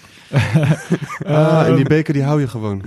Ja. Kijk, en dan komt Bert even met de echte ik, ik, uitleg. zal het, ik zal het even uitleggen. Ja. Ja. Ja, Er worden ook glazen opzij geschoven. Ellebogen komen Eigenlijk op een tafel. beetje zoals je buitenspel uitlegt aan een leek. Helemaal zenuwachtig. Kijk, het idee is een beetje, als je, als je één munt aanbiedt, eh, mensen zijn nog, zijn nog niet heel erg bekend met het systeem, ten, eh, zeker ten opzichte van andere landen. In Duitsland is het statiegeldsysteem bijvoorbeeld volgens mij al tien jaar eh, normaal festivals. Ehm, als je het eerste glas gewoon wegpleurt, dan kom je weer bij de bar en denk je, hey, fuck, ik moet moet weer zijn glas kopen. Daarom hebben wij twee houten muntjes. Omdat je dan die eerste, die krijg je van ons. Maar die tweede krijg je ook van ons. Om gewoon een beetje gewenning Ah. eh, in het systeem te krijgen. Want ik kan me heel goed voorstellen dat je nog nooit zo'n systeem gebruiken hebt. Dat je, dat je je een beetje bekocht voelt als je. Als je de eerste glas weg hebt gegooid. En daarna gelijk weer een half muntje voor een nieuw glas moet aan. Dus die eerste kan je gewoon lekker vervuilen. En dan Ja, die tweede- kan je vervuilen. Gewoon goed vervuilen. Goed vies maken ook. Goed onder de grond stoppen. Ja, Want dan kan die niet meer gerecycled worden, hè? Want Precies, dan is- kan het het niet meer gerecycled Want het is hard, worden, nee. hard plastic dus. Eh, ja, het is, dus, het is plastic wat, je, wat, je, wat we weer kunnen omzetten in nieuwe glazen voor het jaar erop. Ja, polycarbonaat dus. Ja. Ja. Dus het, ja, het, het, kijk, het is een beetje, het klopt inderdaad als als je op de grond gooit of je velt op andere manier, dus je kauwgompje erin zit of zat, dan zijn ze niet meer te ehm, recyclen. Maar wel als er alleen drinken in heeft gezeten. Ja. Dat is raar. Ja, dan kunnen ze schoongemaakt worden. Ja. Ja, Ja. maar dat kauwgompje kun je toch ook... Ja, niet als die helemaal vast eh, geplakt nee, is. Nee. precies. Ja. Ja. Aarde kan je toch ook eraf spoelen? Wat kan er allemaal Ja. ja, nu wordt het gaat het er ingewikkeld, ook hè? mee Nu bemoeien? wordt het, Ja. nu wordt het ingewikkeld. Nu wordt het ingewikkeld. Nee, maar kijk, het, ik ben ook maar tot zover eh, Ja, eh, ja. eh, goed bekend in de materie. Het is, wel, het, is, het is wel interessant om die discussie, want je hebt natuurlijk ook de hardcups, om, om dat van eh, dichtbij eh, af en toe te zien. Want Mm. je, je zult je niet geloven hoeveel eh, haken en ogen er nog aan vastzitten om, zo, om het echt duurzaam te doen. Ja. Ja. Dus bijvoorbeeld met hardcups ehm, is het zo dat als je echt, echt harde glazen hebt, dat ze weer gewassen moeten worden. En dat kan alleen in Antwerpen of zo. Of Frankrijk Ja, zelfs, ja, ja, ja, ja. Dus dan gaat zo'n vrachtwagen gaat, eh, vol met curbs gaat naar Is dat duurzaam? Frankrijk. En rijdt vervolgens weer terug om eh, ergens anders een festival in Nederland te bevoorraden. Ja. Dus misschien, dit is een beetje kort door de bocht, maar dit zijn wel, eh, dit zijn wel, dit zijn dus wel gewoon serieus. Voor, de, voor de festivalbeleving wel zeker als iedereen dan vervolgens met z'n allen, het hele festival met de fiets naar Frankrijk gaat. Ja, zelfs een glaasje. Om die dingen Ja. zelf weer af te Maar spoelen. dan doe je dat dus uit duur, duurzaam, eh, duurzaamheidsoverwegingen. En dan ben je alsnog eh, mega... eh, Exact, ja. ja, Ja. ja. Aprilfeest heeft het ook al heel lang. Gewoon, je, je, je koopt je beker en vervolgens kan je die weer inleveren. Ehm, en volgens mij is het een topsysteem. Kunnen mensen na afloop hun eigen beker ook mee naar huis nemen? Ja, dat kan. Ja. ja. Dus dan dat is ook een mooi aandenken. Dat is een cadeautje. Jullie Ja, ik geven heb zelf Steven genoeg glazen alles. in de kast staan thuis, maar... servetten. Ik ben van de servetten. Vroeger op Lowlands liep je ook al die bekers te raken. Met die een lamp op zijn hoofd. En toen eet ik nog Patsy. Goed. Eh 25 en 26 mei. Ja. Dat is wel bijna, jongens. ja, zeker. Het is over twee weekjes. Ja, Over twee weken. spannend. Zin in. Ja, ik heb er zeker zin in. Hoor. Ja. Is het uitverkocht? Eh, de zaterdag is nu uitverkocht, ja. De verwachting is dat de weekendtickets ook snel gaan uitverkopen. En de, de zondag zal eh, ook volgen. Dus Oké. Kunnen, we nog, eh, kunnen nog twee eh, tickets aftroggelen voor eh, fans van de zeker. podcast? Ja, ja, ja, ja, ja. winactietje. als jullie nog even een paar keer dat aircup systeem uitleggen, dan zijn we er helemaal bij. Twee houten munten, jongens. Onthoud dat. Twee, Twee houten, houten munten. munten. En dames en heren. Maar zijn het dus wel duurzaam? eh, is het eikenhout? Of eh, waar is het gehakt? Hout kun je gewoon, eh, Ja, kun je gewoon in, eh, kun je gewoon in eh, bosjes gooien. kun je gewoon pakken? Gaat gewoon, Oké, gaat gewoon, goed. Ja. Illegaal gekapt. Ja, in Brazilië. Vergeten, ja. Oeps. FSC hout. FSC hout. Ehm, Goed. Mitchell, als jij klaar bent met appen, dan eh, zou ik graag, graag willen dat je erbij komt zitten. ja. Eh, we zijn in eh, Willem II Studios. Ja, Eh, werk je veel hier? best wel, ja. Ja. Het is een plek die, eh, die is een tijdje geleden ontstaan. Eigenlijk uit twee collecties. Eén eh, van SEM, een stichting. Die hadden de synthesizer die je in Studio 2 hebt. En één van een eh, lokale eh, meneer leraar, eh, onder andere geweest op de HKU. En die heeft een hele grote collectie opgebouwd met test- en meetapparatuur. En die hebben we in Studio 1 staan. En die zijn eigenlijk allebei hier naartoe verhuisd. Ehm, en eh, daar hebben we een goed plan voor geschreven. En toen heeft de, de provincie gezegd van nou, nou volgens mij eh, ehm, voegt dit echt iets toe Hm. aan het cultureel landschap hier. En die hebben ons toen geholpen om dit eh, echt te verwezenlijken. Want eh, kan je, beneden is ook Hmm. een eh, soort kleine concertzaal. Ja, klopt. Eh, en, verder, hoe, hoe... Het is eigenlijk een stichting, de Willem II. Die hebben een, eh, een poppodiumzaal en een oude sigarenfabriek. Hm. Ehm, een stukje verder hier. Ehm, en deze ehm, voorm- voormalig synagoge is eh, de concertzaal die, zij, eh, ook, bin- die ook binnen hun stichting valt. Hm. Willem II concertzaal. Dus hier worden concerten gehouden. En je doet zelf hier ook een festival? ja, ik organiseer hier een festival, ja. Samen met een goede vriend van mij, Rickert. Ehm, die ook weer, ehm, waar, waar we dus ook weer samen met de studio... ehm, ehm, ja, dat is, dat is eigenlijk een heel groepje waar we mee... eh, eh, waar, we de, waar we de studio eigenlijk mee... eh, Runnen. Runnen. Ja, Ja, mooi woord. Eh, ja best wel. En, en dit is hetzelfde festival waar wij in aflevering 1 het al over hebben gehad. Onze, Ja. onze allereerste aflevering met de IF. Klopt, die, ja, die, die, heeft had- gedraaid toen, ja. die stond hier buiten. eh, een peukje te roken. Ja, bij de sigarenfabriek stond Toen hij. kwamen twee meisjes naar hem toe en die zeiden... Meneer IF, Ja, u heeft goed gedraaid. wordt een dagje ouder ook, die meneer. Ja, Ja, ja. Hij vond het heel vet. leuk. Nee, Meisje eh, van 18, hè? Die spreken mij aan, zei hij. Ja, dat is te gek. Ja, die man heeft wel echt een cult following. En die in Den Bosch op een, oh, er zijn best wel veel eh, linkjes en lijntjes hier ook weer richting Den Haag. Hm. Onder andere Rikke die vroeger Mononomfeesten organiseerde. En zo kennen ze elkaar allemaal een beetje. Den Bosch, Den Haag. Het is bijna hetzelfde Ja. Gravenhagen, Ik heb gehoord-. Ik heb gehoord dat jij eh, was eh, toegelaten op, de, op het consultorium in Den Haag. En toen ben ik er niet bij gegaan. En toen, Ja. en toen heb je bedankt. Heb je dat nog via de telefoon of met een brief gedaan? Eh, met de ik, e-mail, ben, hè? ik ben toegelaten, maar eh, steek, die, steek die aanmelding maar... eh. Nee, ik, ik, had, ik, eh, ik nam het allemaal niet super serieus toen. Gewoon het leven. Mm. en ehm, ik was gewoon lekker aan het draaien. En nog niet heel veel muziek aan het maken. Maar ik had wel wat dingen gemaakt.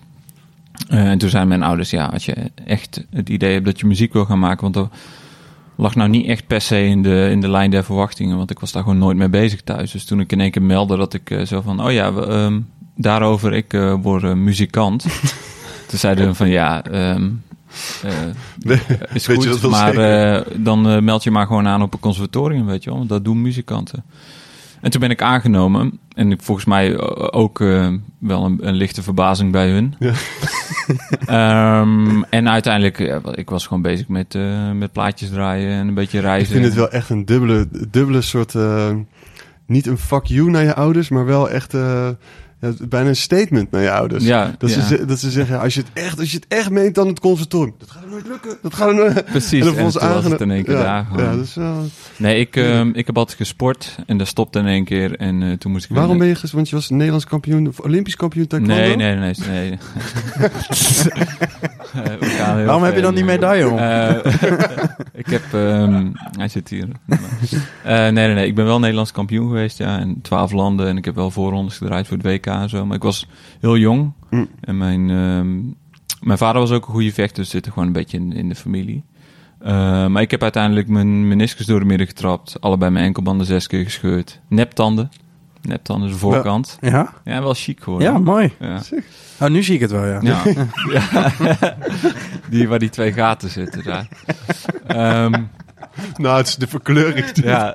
ja, ze zijn Die twee zwarte ze zijn een stukje, een stukje witter. Ehm, maar ja, die... eh, ik hoorde laatst, ik hoorde laatst iets. Ik was laatst bij mijn tandarts.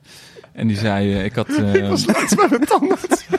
dat is toch een, toch een man die ik vaker zie dan dat ik zou willen. Maar eh, eh, ik, had op een, ik had op een stukje sperrip gebeten. En er zat een stukje bot in. Dat is natuurlijk gewoon karma. Want ik ben... Ik, ik- normaal eet ik geen sperrips. Maar ja, ben gewoon ook wel eens heel vies. En toen, eh, toen klapte ik op dat stuk bot en pijn aan mijn tanden. Toen was ik naar hem toe gegaan en zei hij, ja, hij zo, ja, zoals ik het zie is er niks aan de hand. Hij zei zo, maar weet je dat mensen, je, dit is een reflex. Eh, Als je op iets hards bijt, dan klapt je gebit gelijk open. Kun je last van krijgen. Hij zo, maar mensen met implantaten, die hebben er niet. Hij zo, je moet dus weten wat die allemaal niet kapot kunnen bijten. ja, zonder voorbeelden de deur uitgegaan, maar dat is wel, wel een leuk eh, feitje. Ik kan me nog herinneren dat jij eh, de afgelopen jaar op Lowlands tegen mij zei... eh, zou jij vlees eten op een eerste date? Die is lastig, hè? Ja. Ja, ik zei gewoon ja. En toen zei je, dat is raar hoor, als je dat doet. Nee, dat En weet toen ben ik ik niet, daarover ja. na gaan denken. Toen dacht ik, oh ja, het is eigenlijk best wel raar. Ik kijk wel eens dat first dates. Mm. En dan zie ik zo'n ja, gast gewoon een sucadelab bestellen.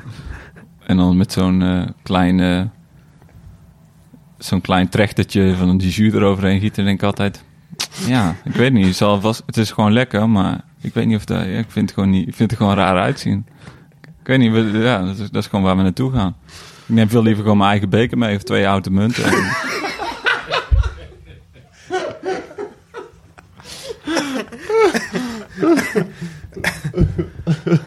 Conservatorium, jij zei nee. Ja, nou ja, Eh, weet je, het is gewoon echt een geweldige opleiding hoor, die sonologie. Maar ik, had- toen stond mijn hoofd er gewoon niet naar. Hoe was die, hoe, hoe was die toelating? Ehm, Je, je hebt nog? best wel een pittige wiskundeproef, omdat ehm, je ja, ge- geluid beweegt in een ruimte en dat kan- valt allemaal te berekenen. Dus Mhm. daar zijn ze mee bezig wat solfège. Dus dan eh, k- kijk eens of je toonhoogte kan herkennen Mhm. en benoemen. Ehm, en je laat wat stukken horen van jezelf. Nou, dus die heb ik alle drie eh, gedaan. Ik weet niet of ik met eh, vlag en wimpel ben geslaagd, maar ik ben toen wel er doorheen gekomen. Mhm. Ehm, en ik heb tegelijkertijd ook me aangemeld toen op de HKU voor sound design. En daar ben ik ook aangenomen. En toen heb ik dat een blauwe maandag eh, wel gedaan. Wa- Waarom heb je dan ge- gekozen voor HKU en niet eh, voor... Hij eh, was dichterbij. Ja, ik weet niet, ik, had, ja, ik kan er gewoon niks chiques van maken. Het Ja, was ja. dichterbij. Ik dacht van ja, ik wilde gewoon helemaal niet naar school. Joh. Hm. Maar ik moest gewoon. Maar dan, eh, toch eh, een blauwe maandag, echt een maand? Of eh, heb je er nog wel iets kunnen leren? Ehm, een halfjaartje of zo. Ja, ik, Ja, is was- toch netjes. Ja, het was Ja. gewoon niet, niet serieus. Nee. Wel leuke mensen leren kennen, maar Maar toen was je al volop aan het draaien. ja, eigenlijk wel. Ja. Toen, toen eh, ik, ik had nog wel iets studenticoze leven, maar eh, ik, ja, ik leefde wel van draaien. En bla- ook um, af en toe werkte ik in een fietsstalling onder het station hier. Dan zat ik op een zondagavond en, eh, een beetje mijn boekhouding doen en OV-fietsen inscannen. En, daar ben ik er vrij snel daarna ook mee gestopt. En Hm. gewoon doorgaan met muziek maken. Toen is dat langzaam ook serieuzer geworden. En toen mede, of vooral dankzij mijn releases, is dat gewoon gegroeid. Hm, waar Tot- komt die naam James Zoo eigenlijk van- van? Een, Niet echt een reden. nee, Nee. gewoon, Het is gewoon wat. gewoon Ja. klonk gewoon lekker Ik dacht gewoon, ja, waarom ook niet? Ja. Zo, zo gebeuren veel dingen in jouw leven, hè? Best wel. hè? Ja, gewoon waarom ook niet? Ja. Ja, dat is, dat is mooi. Volgens mij, eh, de, eh, elke reden die, eh, die ik eh, kan aangrijpen om over iets niet na te denken, die, eh, die neem ik graag aan. De weg van de minste weerstand. Ja. ja. Maar het staat je goed. ja, toch? Ja, bij sommige mensen denk je, oeh, nou, eh, eh, klim nou een keer een heuvel op. En bij jou denk ik, man, blijf rollen. Ja, precies. ja, ik ben gewoon op die heuvel geboren en ik rol gewoon langzaam naar beneden. Ja, Ja, en waarom zou je terug om, omhoog lopen met een Nee, zware steen? Nee, dat heeft echt geen zin. Jij hebt laatst nog iets op, eh, op, op de, in de bergen, toch? Tomorrowland? eh? Het was wel leuk, toch? Ik heb Ja. een, een fantastische tijd gehad. Nou ja. Goed. Ehm, eh, eh, draaien hier zo in Den Bosch. ja, daar ben ik wel begonnen, ja. Eh, Kan je ons iets vertellen over die eerste, die eerste keer? eigenlijk was dat op een bepaalde manier nog echt het allerspannendste. Ik, je had hier een lokale kroeg, de Cordes. Hm. En daar draaide Mike Aardvark, en Yuri Cinnamon. En dan had uh, Gam te hosten daar veel, een broertje van G. En G, en G, en G kwam daar ook veel. En eh, ja, eh, de gast van Eat Concrete, dat label, Take, kwam dan wel eens mee. Nou, in ieder geval allemaal Wel clubje bij elkaar heel al. leuke mensen allemaal bij elkaar. En, eh, die, eh, ik kwam daar binnen en niet, niet specifiek was ik bezig met muziek. Maar het was gewoon een hele toffe subcultuur waar ik gewoon op dat moment heel graag onderdeel van wilde zijn. Je was toen nog aan, in de taekwondo. Ja, daar was, kwam ik net uit toen. Dus ik kon, daarvoor, ik, daarvoor dronk ik niet. Eh, en dan kwam ik ook nooit in een bar. Hm. Omdat ik gewoon best werd wel... niet werd toegelaten in dat witte, in dat witte Precies, pak. ja, dat is zo raar ook. Weet je, wie doet er nou? Ehm, maar Had je een gewoon- opkomstnummer eigenlijk met taekwondo? Nee, dat deden we niet aan. Nee, Oh. nee dat was... eh, Dus je floot gewoon zelf wat aritmisch. Nee, ja, gewoon. eh, wel, wel- ik sluit niet uit dat ik eh, misschien een paar hele zenuwachtige bronsgeluiden. Maar nee, ik heb. ehm, daar, ik kwam daar gewoon binnen met een paar vrienden die gingen daar naartoe. Hmm. En eh, ik vond het gewoon super cool. Gewoon eh, was echt een beetje zo'n een beetje een, een punkbeweging, zo voelde het. En eh, toen dacht ik, nou, dit, wil ik eigenlijk ook wel. Dus toen heb ik eh, platen draaitafels gekocht en, eh, en toen ben ik eh, gaan zoeken. En ik kan me nog herinneren dat Yuri aan het draaien was en dat hij een nummer draaide. Slum Gullion, Castlevania.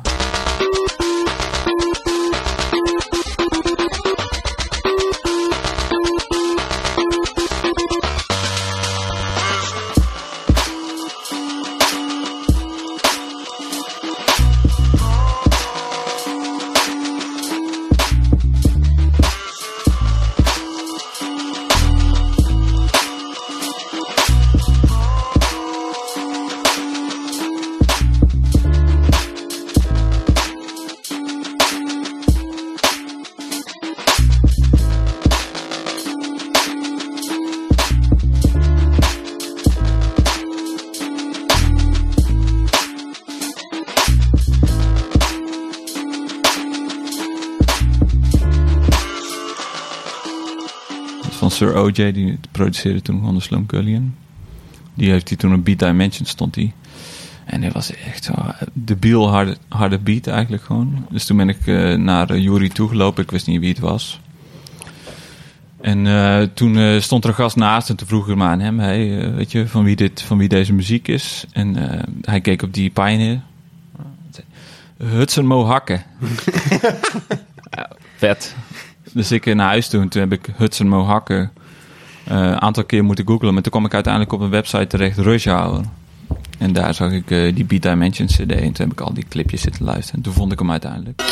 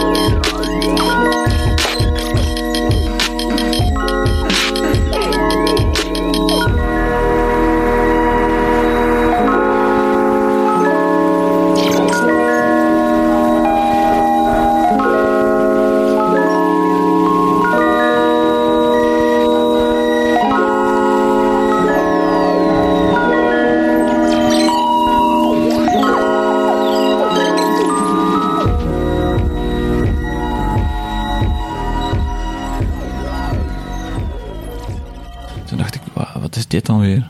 En toen ben ik eigenlijk langzaam zo geïnteresseerd geraakt in die hele MySpace scene. Van die, al die beatgasten die daar elkaar ontmoeten, zeg maar. En dat, dat, ja, dat was helemaal het einde. Toen begon net dat viral radio een ding te worden ook. In de trouw. Dat is ook van. Jury, toch? Ja, van Ja. Juri en Jua.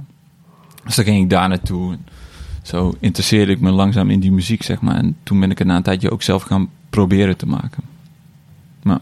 En hoe lang heeft het dan geduurd eh, vanaf die ontdekking totdat je echt zelf ging draaien? Mm, vrij snel daarna. Ja, dus ik denk dat dat... Ik denk dat Beat Dimensions... Misschien we, kunnen we deze heren mee op 2006 of zo, 2007? Volgens mij was het, eh, is het eh, 2008 geweest. Oké. Want ik, ik had heel stiekem even snel opgezocht thuis wanneer we nou met Kindred Spirits toen die eerste plaat van jou hebben uitgebracht. En dat was het 2011 dus. Ja, 11 ja. Ja. Dus ik, heb, ik begon, toen ik dat hoorde, die Beat Dimensions en, en, die, en een soort van dat subcultuurtje in de Cordes, ben ik vrij snel daarna gaan proberen te draaien. Mhm. Ehm, met vallen en opstaan natuurlijk. En na een tijdje wel mijn vaste gig daar gekregen. Ehm, en ik ben later pas gaan produceren. Toen ik eigenlijk steeds meer begon te interesseren in die beat scene. Toen ehm, ontmoette ik ook een paar gasten in een bos die ook beats aan het maken waren. En die, die zeiden van, oh ja, je hebt dan dit programma nodig of deze NPC of deze. Mhm. En toen ben ik ook die spullen gaan halen en toen ben ik het gewoon gaan proberen. Is eigenlijk die, die, die, want je moest een paar eh, composities laten horen bij de toelating van het conservatorium. Is dat iets wat je eh, zelf kan draaien of wat je nu nog steeds zoiets hebt van, ah, dat is nog steeds wel oké? Mm, Dat waren dingen die al uit waren toen, toch? Of niet? Nee, er waren, Niet? er, waren, Ja. er waren stukken die zijn niet uitgekomen. Er was een EP voor Kindred. Ik, Boy heeft het wel gehoord, omdat ik hem, omdat zij, jij en Kees zijn toen komen luisteren voor die EP. Toen had ik eh, een, funk? een Space Cake op. Ik weet niet of je daar nog kan herinneren. Toen zat ik heel paranoïde op de bank. Je ging naar, Eh, naar een gesprek om je EP te laten luisteren en Nou, toen had je zelf Space Ik had nog nooit gebloot in mijn leven. En ik had, eh, die avond was die EP af. En de volgende dag zouden Kees en Boy kwamen dan bij mij die EP luisteren. Die zou dan misschien voor Kindred zijn. En toen dacht ik om het te vieren, weet je wel. Dan ga ik gewoon een keer zo'n space cake eten. Maar dat, die, ja, ik was het... Het klinkt echt als het allerslechtste ja, idee. ja, debiel stoned geworden en eh dat ging, ja, dat emmerde gewoon door de volgende dag. En eh, ik had nog nooit, ik, had ook, ik kende dat gevoel gewoon helemaal niet. Dus toen, eh, toen kwamen Boy en Kees binnen en toen, eh, ja, toen voelde ik me ongeveer zo als toen ik net erachter kwam dat ik een eh, dubbele boeking had. eh. ja, dat was niet, eh, was niet fijn, nee. Maar die, die stukken zijn, eh, die heb ik daar toen eh, gepitcht. Die EP is nooit uitgekomen, die was ook niet, niet supergoed. Ik geloof dat twee nummers die vonden we goed en die hebben we op de single eh, geperst. Maar dat heeft wel de interesse gewekt. Misschien Boy. Ja, nee, inderdaad. Ik weet, ik weet nog heel goed dat, eh, dat Casey die zei toen tegen mij van... Ja, ik heb nou iemand ontdekt. Den Bosch, weet je wel. Ik, ja, Den ja, whatever man, let's go. Ja. Dus eh, jij woonde volgens mij boven een winkel of zo. Was Ja. het ook de blokken Ja. of iets Bij zo? Jerry, bij een oude vriend van Ja, ja, ja. Ja, en, en, en, en eh, Jay is een vriend van Mike van Aardvark, die ongeveer een beetje, denk ik, even oud was. Ik, voor mij had Jerry ook een stukje van die Space Cake op. Eh, Had hem gebakken. maar, ja, ja. Nee, nee, maar ik, ik weet nog, we zaten daar en jij zat te rommelen met al die dingen en je kwam er niet helemaal uit. En eh, gewoon, oh ja, deze track, dit is ook vet. en luister, maar toen hadden we wel zoiets van, wow, oh shit, oké, dit is best wel tof. En ook, weet je, die, die, die MySpace scene waar, waar, Mitchell over vertelde, dat, dat convergeerde op een gegeven moment naar een soort patroon van dat het allemaal een beetje hetzelfde klonk. En dit was wel echt iets anders, weet je. Het was meer, veel meer een soort jazzbenadering dan een soort hip-hop of beats benadering.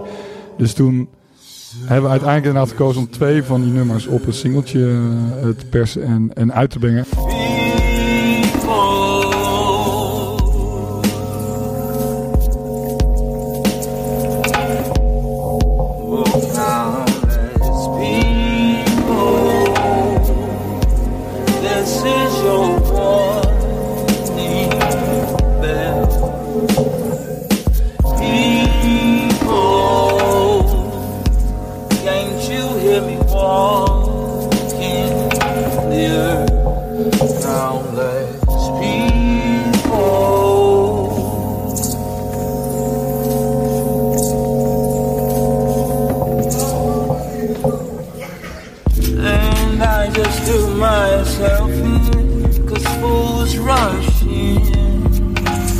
Careless wind yeah. Reckless abandonment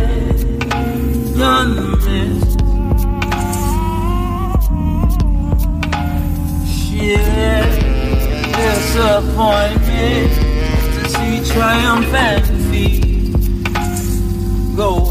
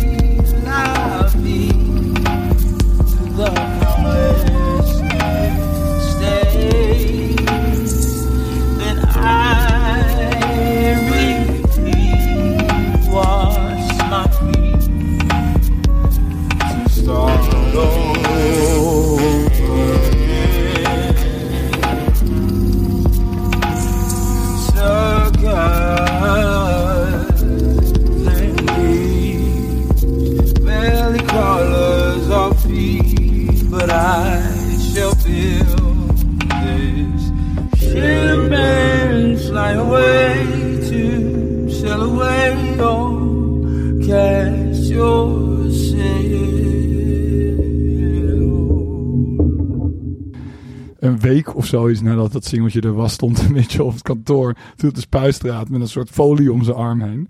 Ja, En, eh, gelijk... eh, En die had meteen even de, het artwork van de Seven Inch op zijn lichaam laten tatoeëren.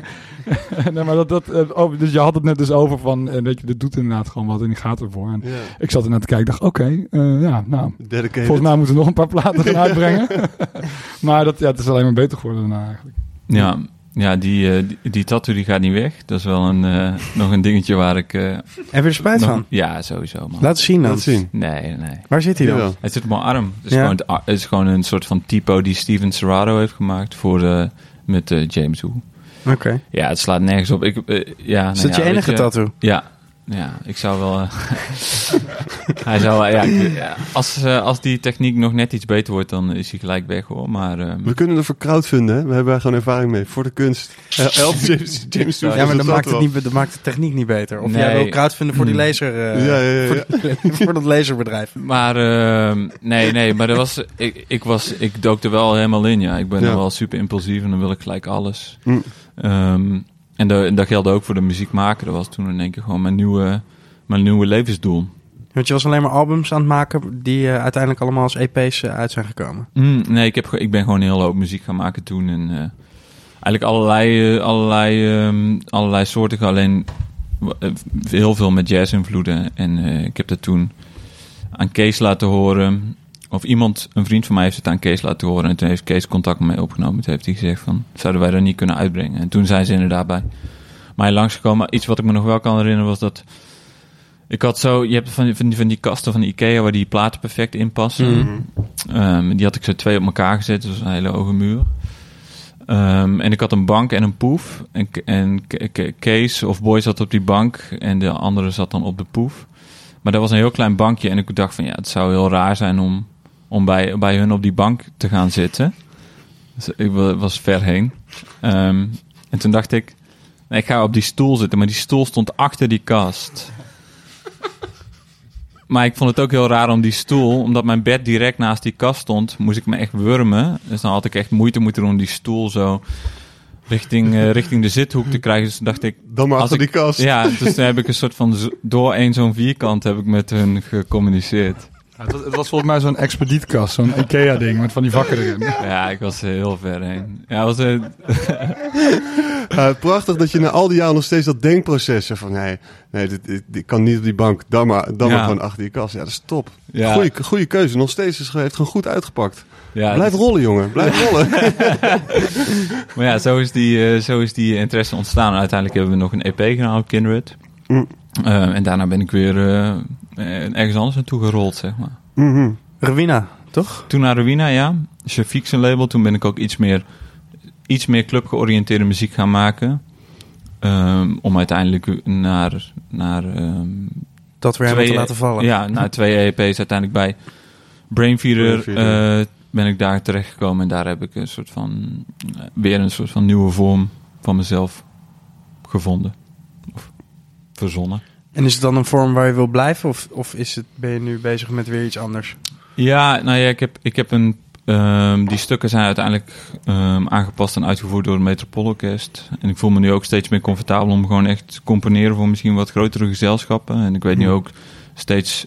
Ik kan nu steeds ehm, gerichter en eh, systematischer richting echt eh, composities werken. Waar ik voorheen eh, toch een beetje hoopte op eh, per ongeluk avant-garde, zeg maar is dat nu, eh, weet ik wel aardig, heb ik steeds meer beter door wat ik, wat ik doe.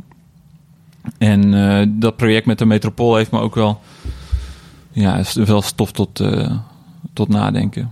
Over wat ik, wat ik hierna zou willen. En mijn nieuwe album is voor eind dit jaar is ook al af. Hm.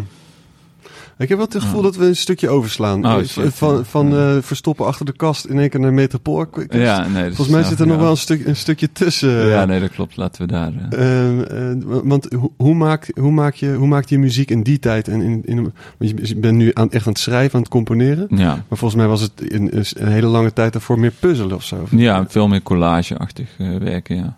Toen, ik denk dat toen ik net, even kijken, toen ik de EP voor Kindred heb gemaakt, dus na die single, toen ben ik via Boy en Kees wel in contact gekomen met Gideon van Gelder, een toetsenist, en ook met Wieboud Burkens, ook een toetsenist. Hm. Ehm, en hun zeiden van, hey, misschien is het interessant om een keer je idee aan hun voor te leggen en kijken waar ze, eh, waar ze mee komen dan. En dat hebben we gedaan. Z- en Daar zijn een aantal stukken uitgekomen. En toen merkte Hoe, ik... hoe, gaat, ja. hoe gaat het in zijn werk? Want speel je zelf eh, het, het toetsen? Of Toen wat? niet. Nee. Toen niet. Eh, nu is ja, ik leer st- steeds beter. Maar en heb je het dan over eh, kleur, over, over eh, momentum? hoe, Ja. Want je, je hebt een jazzbenadering en, en met elektronische apparaten. en dan vervolgens zelf niet het kunnen spelen. Hoe, hoe maak je die vertaalslag dan? Ehm,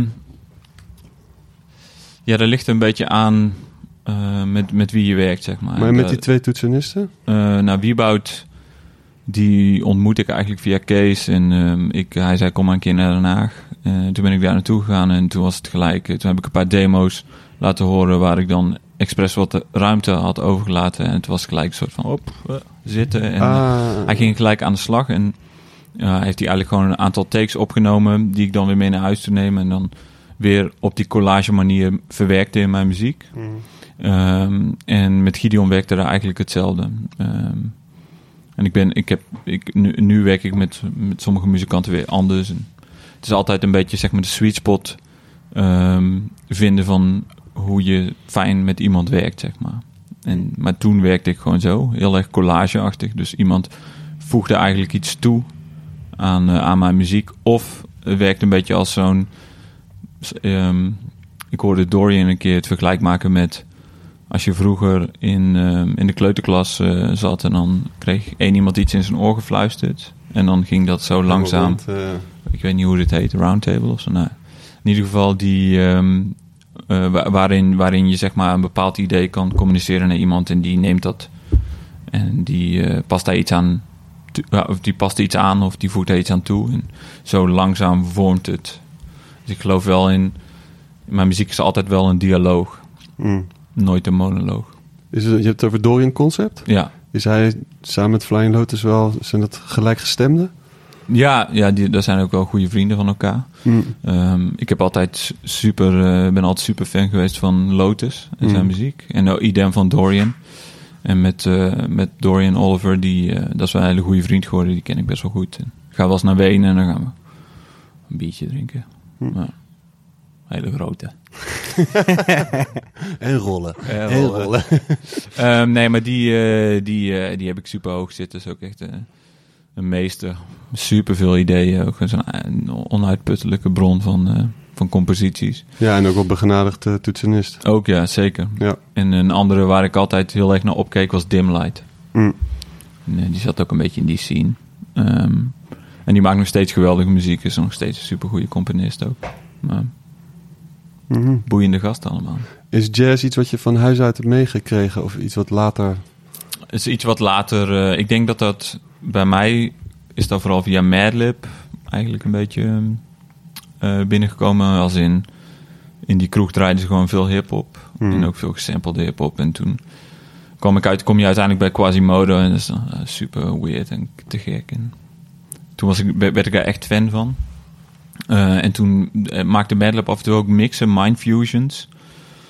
En dan eh, twee uur lang Afrikaanse muziek of twee uur lang soort van Asian samples en twee uur lang Braziliaanse muziek. Maar zo heb ik een, een hoop verschillende stromingen leren kennen waar je dan echt totaal geen weet van hebt. En toen heeft hij ook een mix gemaakt, Mind Fusion 2 denk ik, waar hij allemaal fusion draaide.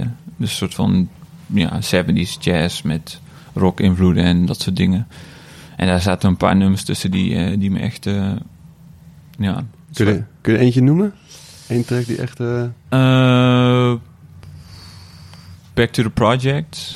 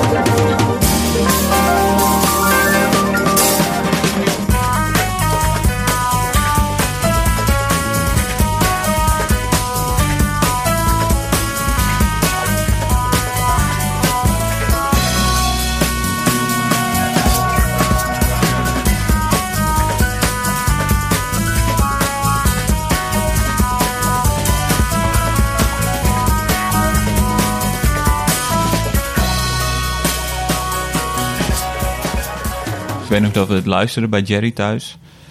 Zo, ah, dit is de, zo vet. En eh, toen eh, het was natuurlijk al gewoon de age of the internet. Dus toen hebben we op allerlei fora en zo zitten zoeken of mensen dan een tracklist hadden uitgepluist. En toen hebben we het meestal wel kunnen vinden. Wel zijn we al die platen gaan kopen en zo langzaam. wat meer ehm, geëngageerd geraakt in die, in die jazz muziek. En toen zijn we zelf ook een soort van mixserie begonnen. Juju heette dat toen. We Een stuk of dertig opgenomen. Ik en twee vrienden. Ehm, en ja, dat was wel echt een, periode dat ik echt eh, leefde voor de jazz. Hmm. Ja. Wat kreeg je van huis mee dan, qua muziek? Ehm, mijn vader was groot fan van Julio Iglesias. En mijn moeder eh, luisterde veel soulmuziek. Maar er was geen, ik ben niet eh, opgegroeid in een muzikale familie of zo. Nee. Nee, het was vooral veel schoppen en slaan. Schoppen, slaan, Ja. shawarma. Oh, je vader had ook een shawarma-zaak, toch? Ja. Voordat hij in de postorder scene eh, terecht kwam. Ja, ja wat die, die man heeft wel een hoop gedaan. Ja. Ik kom wel uit een leuke, wel een leuke gezin, ja. Wel eh, echte excentriekelingen. Hmm. Ja, vooral mijn vader. Maar moest je dan, toen je klein was, al tegen, met je schenen tegen de deurposten trappen? Ik heb, we hadden boven wel een dojo, ja. We trainen, ik trainde zeven dagen per week. Ja, Hoort een dojo niet gewoon op de begane grond? Ehm, Dat is wel een van de kenmerken van een dojo. ja misschien heb je gelijk. Nee, maar ik, eh, Zuid-Koreaans. Excentriek, hè? Taekwondo. Dus, eh, wij deden er gewoon Een apjo. zolder. Ja. Ik, weet- ik kan me nog herinneren dat... wa- ja, ik, kan, ik heb daar wel heel veel tijd doorgebracht ja, in die dojo. We trainden daar ongeveer vier, dagen, vier uur per dag. Zoiets zal het zijn geweest. Dat is zo, dat is- Zeven dan- dagen in de week. Ja, ik trainde wel zeven dagen per Dat is week. meer dan ik werk. We week. hadden ook... ehm, ik trainde ook nog op de sportschool. Mm. Dus wel, ik zat gewoon bij, eh, bij een taekwondo-vereniging. En ik trainde thuis ook heel veel. Ja, was gewoon... Mijn ouders leefden daar ook een beetje voor. Voor mijn sport. ehm, Mm. En voor mijn carrière op een bepaalde manier. Maar ik kan me wel nog herinneren... ehm, ik, ik- dat ik bo- boven op de dojo zat. Ehm, en toen hing er een soort van stroomkabel eh, uit de muur. Die had mijn vader niet goed eh, weggewerkt. En toen zat mijn vader te kijken en hij zag dat ik geïnteresseerd was in die stroomkabel. Maar hij dacht, eh, laat hem maar even. en toen zat ik daar een beetje met mijn vinger aan te pulken. En toen kreeg ik in één keer een knal. En ehm, eh, mijn vader moest wel lachen. Mijn moeder moest, moest eigenlijk helemaal niet lachen om die situatie. En eh, toen daarna hebben we zitten denken, volgens mij is het... Nee, daar kan ik helemaal nergens aan koppelen, dit verhaal. Dat was het gewoon. Maar heb je er wat aan overgehouden? Dat weet ik Ja, eigenlijk niet. lu- luister Maar- naar wat voor muziek die maakt. Nou ja, maar dan, maar dan is, daar staat nog... Ik, ik heb laatst een theorie gehoord van iemand anders... dat het met, met mijn schedelbasisfractuur eh, te maken heeft... die ik opgelopen heb op Lowlands. Wat? Wat? Ja. Wat, je ja, muziek ik, of... Ik weet niet zeker of het een schedelbasisfractuur is. Maar je kunt hem voelen. Ja, je kunt hem ook zien, zie je? Zo, ik zie het. Ja. Een deuk. Maar is dat niet omdat ze met een klem je uit, die, uit, die, Nee, uit nee. je moeder hebben getrokken? Nee, nee, ik heb eh, op Lowlands... ehm, het is echt een flinke, ja, het is- flinke... ja, dat eh, je voelt hem ook. Het is een hele scheur. Ja, voel maar.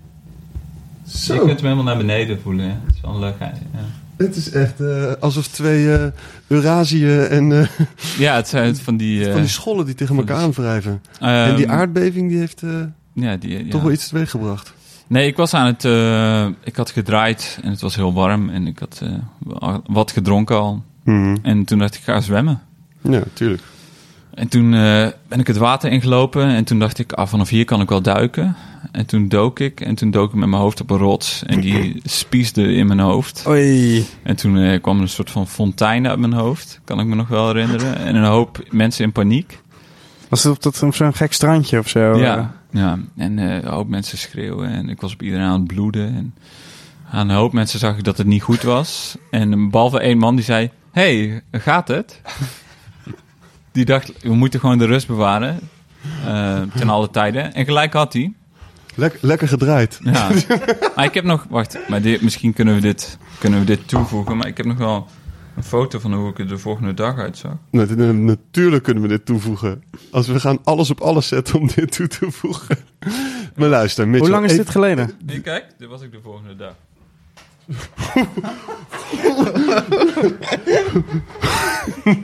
ja.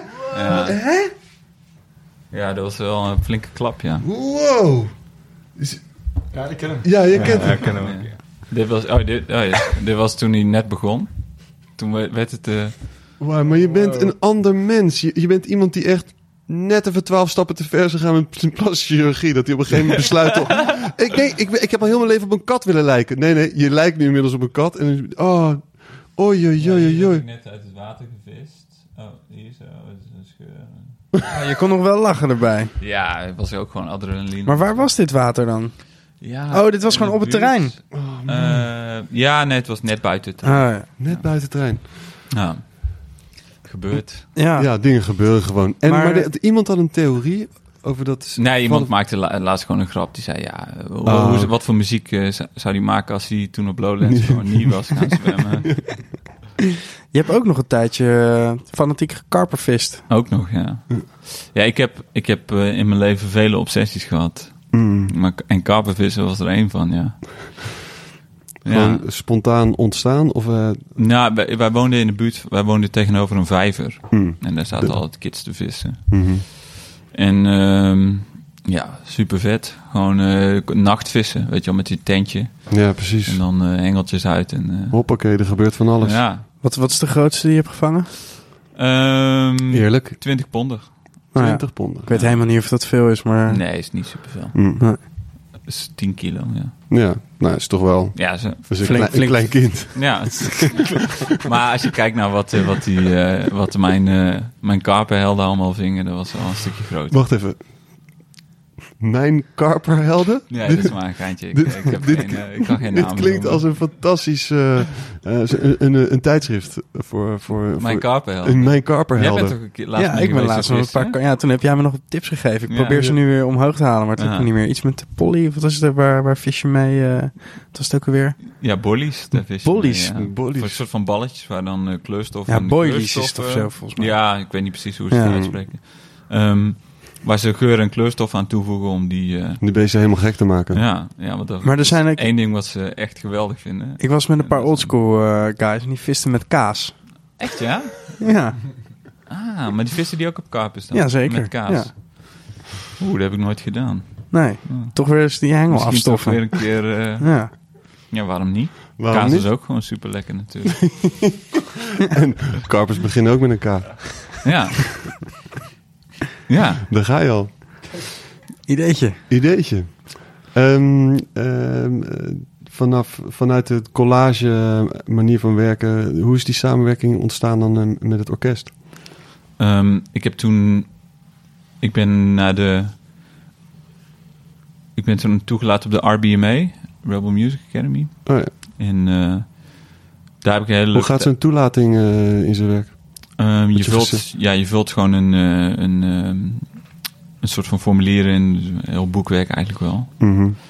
Eh, allerlei vragen die je moet beantwoorden en dan kijken ze, ze... Ze zijn aan de ene kant bezig met wie maakt interessante muziek of interessante kunst of whatever. En aan de andere kant proberen ze ook een interessante demografie te vinden binnen zo'n groep. Mhm. En daar zat ik tussen. En toen ben ik naar New York gegaan, twee weken. En toen heb ik daar allerlei leuke mensen leren kennen. Onder andere Lotus ook en Thundercat en Hm. een aantal nieuwe vrienden. August Rosenbaum, Corliss, Lewis Roberts. Eigenlijk best wel een, een, eh, belangrijk... Ja, was voor mij heel belangrijk. Ja, Zeker zonde, want het is nu... Het zijn opgehouden, toch? ja ze zijn net gestopt, ja. Of in ieder geval, het, is, het nieuws is net naar buiten, ja. Ja. Ehm, maar daar heb ik altijd, daar heb ik daarna contact mee gehouden. En toen dacht ik aan, ik denk dat ik nu heel graag met, met eigenlijk dankzij die inspiratie en die nieuw verworven energie, ik zou nu wel echt een album willen maken. Dus ik heb daar onder andere met die August die ik daar heb leren kennen eh, aangezeten. En ik had toen ook in één keer wat lijntjes liggen richting Brainfeeder. Ik ben toen aan die plaat gaan werken. ehm, en langzaam werd dat een, een soort van een jazzplaat, wel iets geavanceerder als de muziek die ik gemaakt had daarvoor.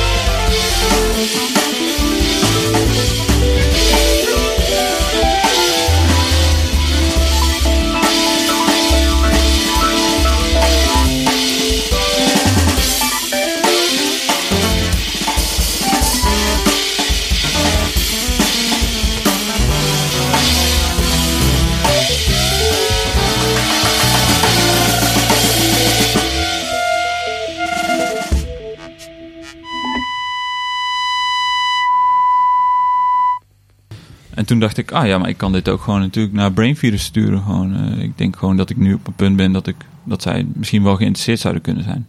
En daar heb ik een hele leuke reactie op gehad toen. En toen ben ik naar LA gegaan om het erover te hebben met hun.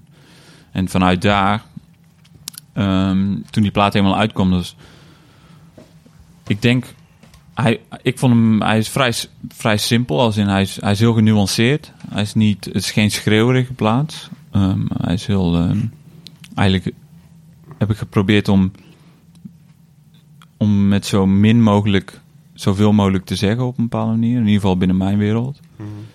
Ehm, en ik denk dat het heel hard geholpen heeft dat het op Brainfeeder is uitgekomen. Want dat is contextualiseren op een manier die ik, die ik zelf niet had kunnen. ehm, ja, ik had, ja, je kunt daar.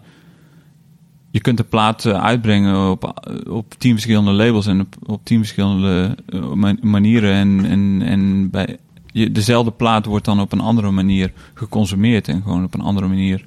Muziek heeft zoveel te- meer te maken, of, of in ieder geval heeft met zoveel dingen te maken, meer te maken dan alleen maar de muziek. Weet je, het gaat contextualiseren en de hele esthetiek eromheen is gewoon super essentieel. En ik denk toen, toen die plaat op Brainfeeder uitkwam, toen kwam, zag ik gewoon een hoop interesse ontstaan in die jazzwereld en dus ook bij Metropool.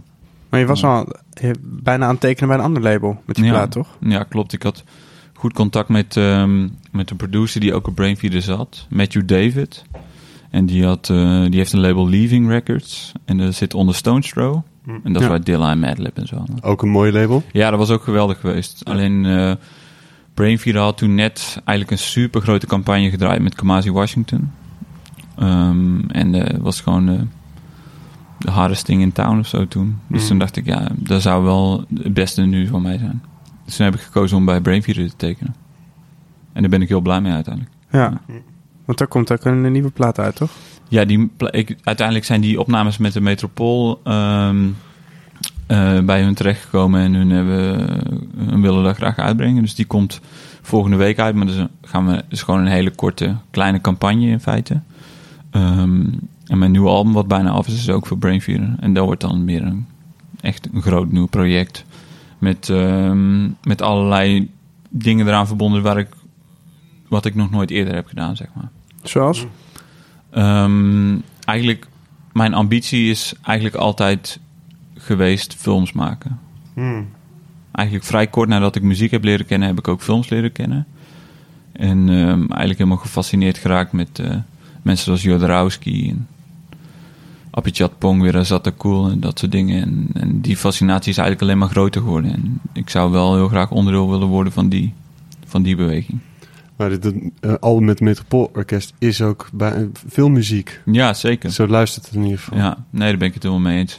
Ehm, maar ik zou dus ook heel graag zelf films willen maken. En, Dus niet alleen de muziek. Nee. en eh, werkt, het, al- werkt het ook zo? Werkt het ook filmisch, of de- de- het maken van het album? Ehm, zie, zie je beelden voor je?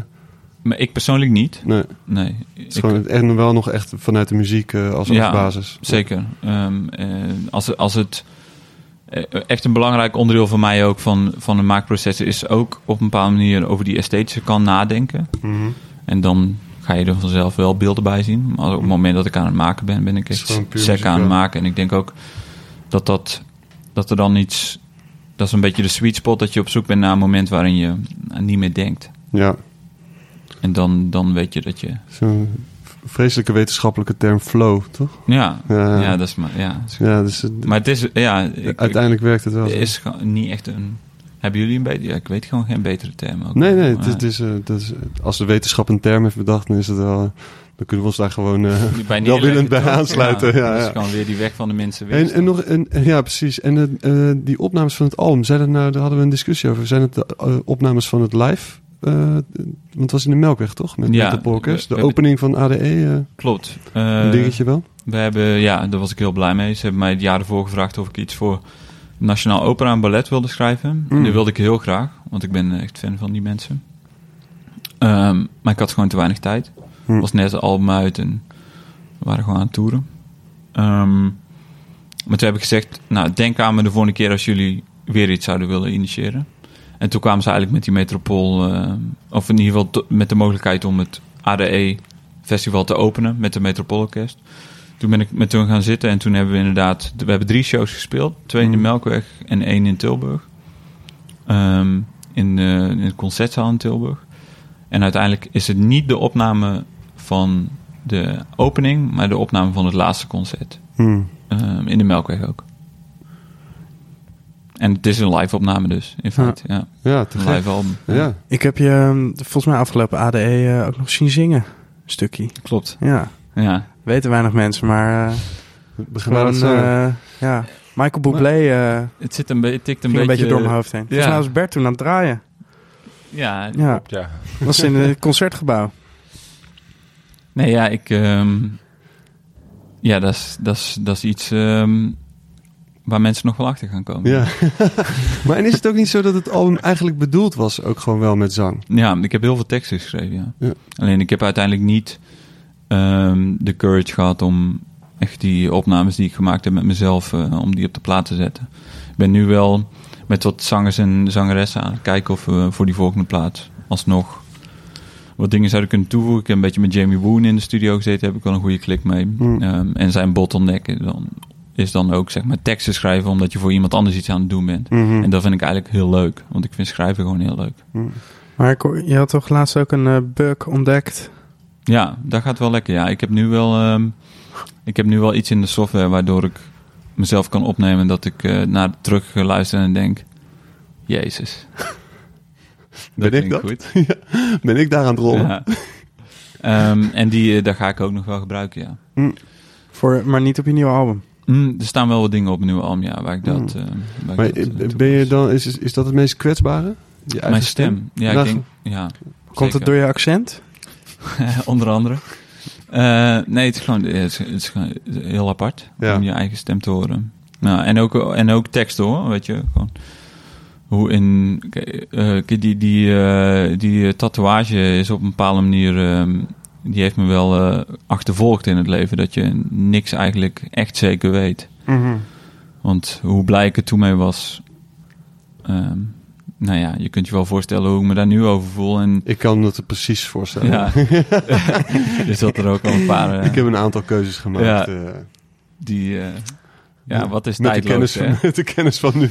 Ehm, Ik heb en, bijvoorbeeld het portret van Justin heel groot op mijn rug. oh, dus kunnen we daar even naar kijken.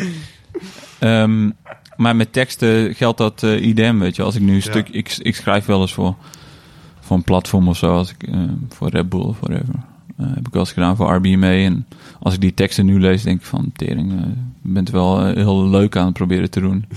Ehm, weet je wel, dat ge- geeft me aan hoe moeilijk het is om iets te maken wat, wat geen momentopname is. Want het is allemaal een momentopname. Maar op een bepaalde manier word je daar met tekst heel heftig mee geconfronteerd. Dus dat vind ik vooral heel lastig. Ja, ik denk omdat we, tekst is iets wat we allemaal kunnen interpreteren. Ja, exactly. En, en toon is eh, zeker in, in, in, een context multi-interpretabel. Mee eens, mee Ja. eens. En ik denk ook, ik vind dat aan de ene kant ook iets heel moois ehm, aan muziek eh, boven andere kunstvormen. Mhm. Is dat als je, als ik naar muziek luister, dan ben ik niet bezig met ehm, op een bepaalde manier. Dus over, ik heb het over instrumentale muziek nu, hè? Mhm. Over wat iemand bedoelt met een klank. Nee. Of wat iemand, ehm, wat iemand wil zeggen met een, bepaalde, met een bepaald akkoord. Terwijl als je naar een schilderij kijkt, heb ik vaak, ben ik daar, daar consumeer ik heel anders. Mhm.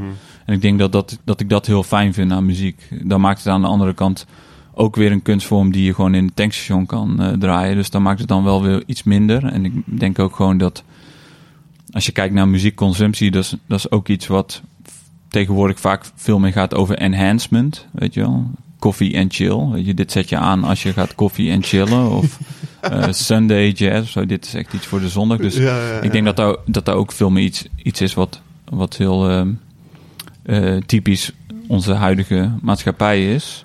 In wat Ja. voor lijstje zouden we jouw eh, muziek nu kunnen zetten? Koffie en chill. Koffie en chill. ja. Koffie en thrill. Koffie, Ja. chill en een klein beetje para. ja.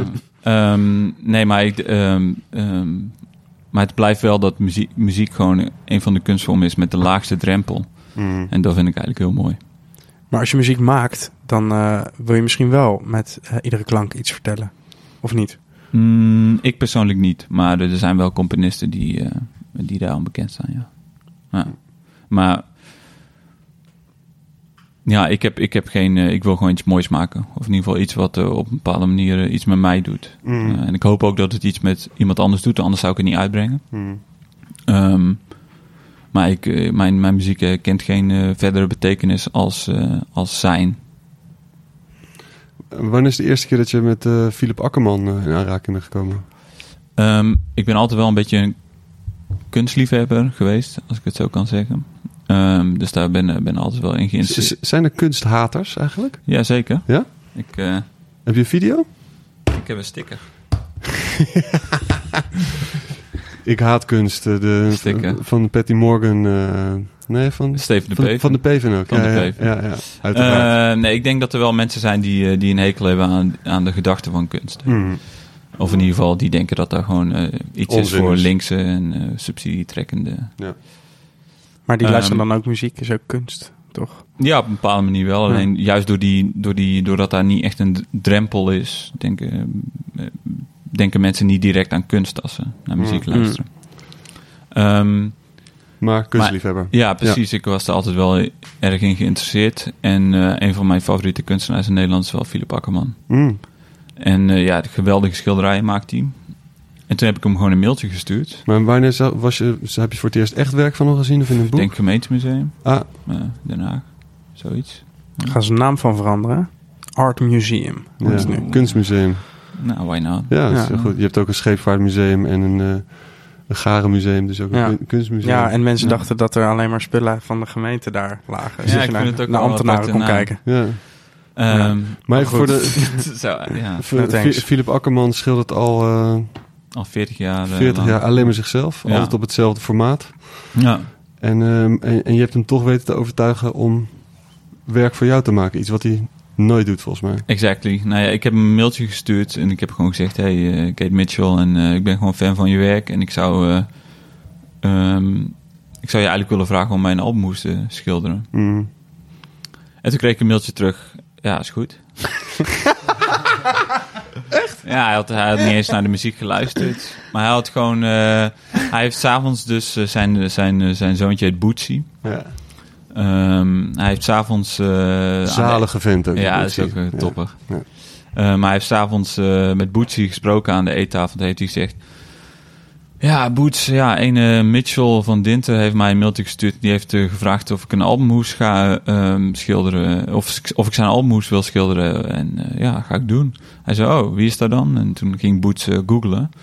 En zei hij, oh pa, dat is James Who. Dus, eh, dat is helemaal te gek, joh. Dat moet je zeker doen. Hij zei, oh ja, top. Hij zei, op welk label komt het uit dan? Ja, Brainfeeder. Hij zei, Boots gelijk, wat? Eh? dus toen ehm, heeft Philip mij de dag erna nog een mailtje gestuurd van... Hey, ik wil je uitnodigen in het atelier. Mm. En toen ben ik daar naartoe gegaan, Den Haag. Ja, jij was de laatste ook nog. Ja, zeker. Ja, dus, ik, ehm, en toen heb ik eigenlijk een heel leuk gesprek met hem gehad. En eh, toen zei hij, ga maar zitten. En toen is hij gewoon gaan eh, tekenen gelijk. Heel- Toen heeft hij een grisé gemaakt daar. En toen heeft hij gezegd, eh, ja, is over een week klaar. Ja, het, het was te bizar voor woorden. Ja. En eigenlijk is dat gewoon echt een hele goede vriend geworden. En ook eh, zijn, eh, zijn familie zijn, heb ik echt super hoog zitten allemaal. Madelon is ook een goede vriendin geworden. En Bootsy en Yes, Ja, yes, no. Yes No. Ja, Ik heb altijd het idee dat ze de dochter het naam hebben gegeven dat ze niet echt wisten welke kant ze op moesten. nou, yes, no. Yes No. Ja, dat is zo top. Ja, we zijn echt, echt, zijn echt geweldige mensen. En Ja. we zijn op een bepaalde manier eigenlijk een beetje bewijs van, van, van vrijheid of zo. Ja. Eh, we staan gewoon voor hun keuzes. En we hebben gewoon iets gecreëerd wat natuurlijk heel bijzonder is. En Philip in zijn werk. En Madelon heeft ook echt een, eh, natuurlijk een super interessant leven. Mhm. En ja, er zijn wel echt mensen die ik heel bijzonder vind, ja. Dus daar kom ik ook nog steeds heel graag. Ehm, en de laatste, ja, de laatste ook gewoon weer tien uur s'avonds. Hij gaat nu 40 jaar jou schilderen. Happy hardcore aan het draaien. Nee, ik, heb, eh, ik heb wel een project eh, nog lopen met Philip, waar, eh, waar Philip al eh, hele mooie invulling aan gegeven heeft. En waar ik nog aan het zoeken ben naar de juiste, ehm, eigenlijk naar de juiste audio. Ja, dus we zijn wel nog aan het verder werken. Kan je daar iets meer... Het is een van de projecten namelijk eh, al voor... Dus je hoort niet vaak een project dat je na één zin al echt fan bent. En dit is een van de... ma- Mag het al verteld worden of Ja, niet? waarom niet? Ja, let's do it. Ehm, ik ben nu Philip aan het schilderen. Ja, dat is toch fantastisch. Nee, ik heb... eh, ik heb eh, nee, ik had... Ik, had, ehm, ik, eh, was, ik zat in, bij, op het terras bij het Voorlinden. Oh ja, ik lust eigenlijk ook nog een beetje water. En dat vind ik echt een geweldig museum trouwens. Heb je het wel op Instagram gezet of niet? Ik heb misschien wel wat dingen op Instagram gezet, ja. Er is ook een groot Philip-fan trouwens, hè, Kaldenborg. Eigenaar van het Voorlinden.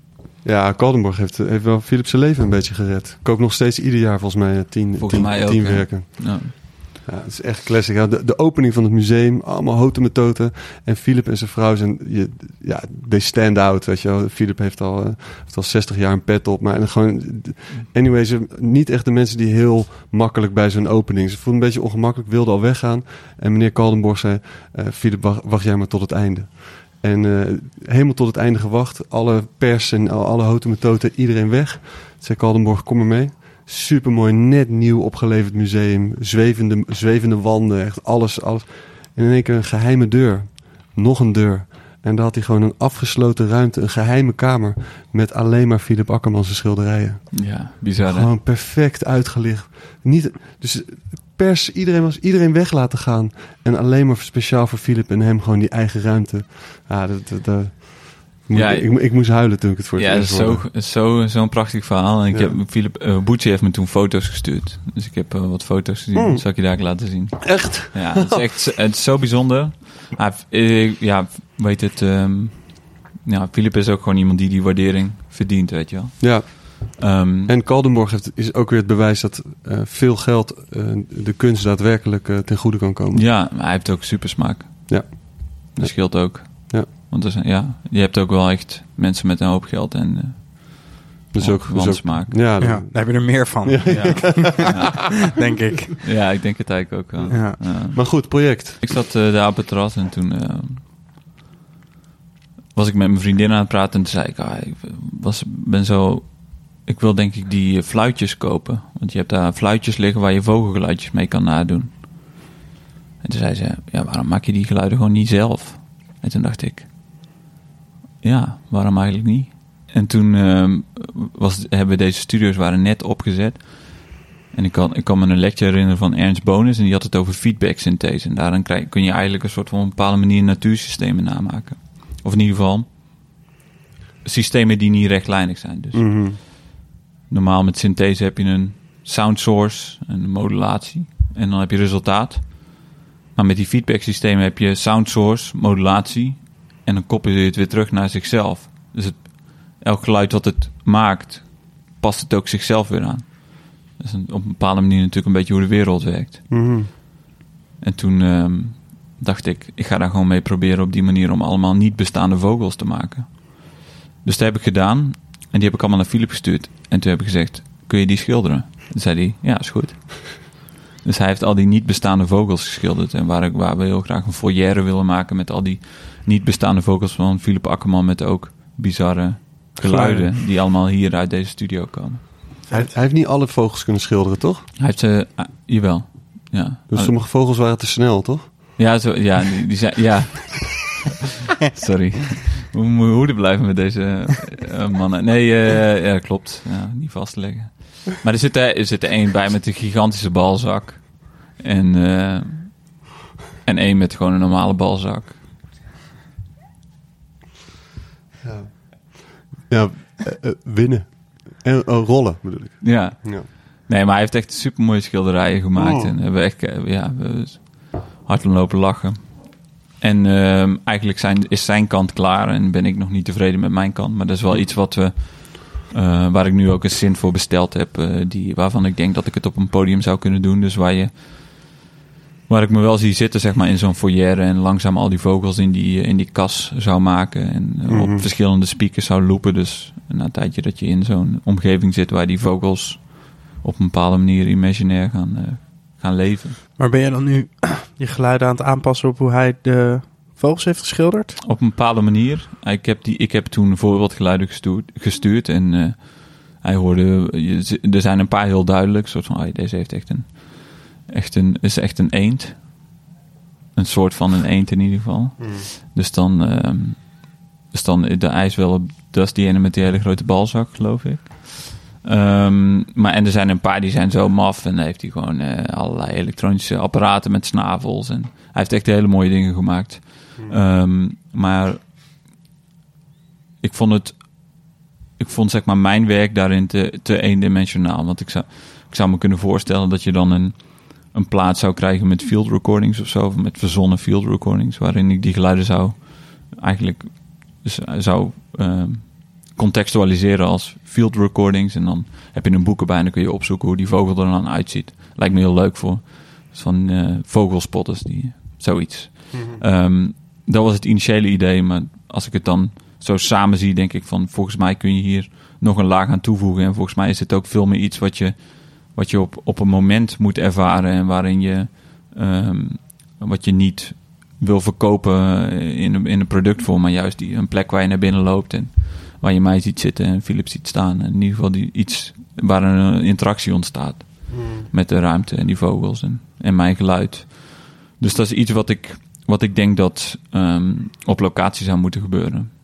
En eh, ik zou het jammer vinden om, dat, om gewoon sec en alleen die geluiden mee, mee te nemen naar die locatie en op een play knop eh, te drukken en dat het dan begint te spelen. En dat vind ik ja, toch een beetje een... Slappe, Ja. slappe vorm. Nee, ja, precies. Ik had laatst met Bootsy daar al een idee over, dus daar komen we later nog wel oh, dan moeten we daar even over hebben. Hey, in deze studio, eh, we, we zien om ons heen eh, eh, echt veel apparaten die lijken te komen uit vervlogen tijden. En hoeveel tijd in de week ben je hier? Ehm, nou, ik werk hier alleen eh, vrij gericht. Dus ik heb net een residentie afgesloten voor het Drift Festival, waar ik een stuk voor heb geschreven.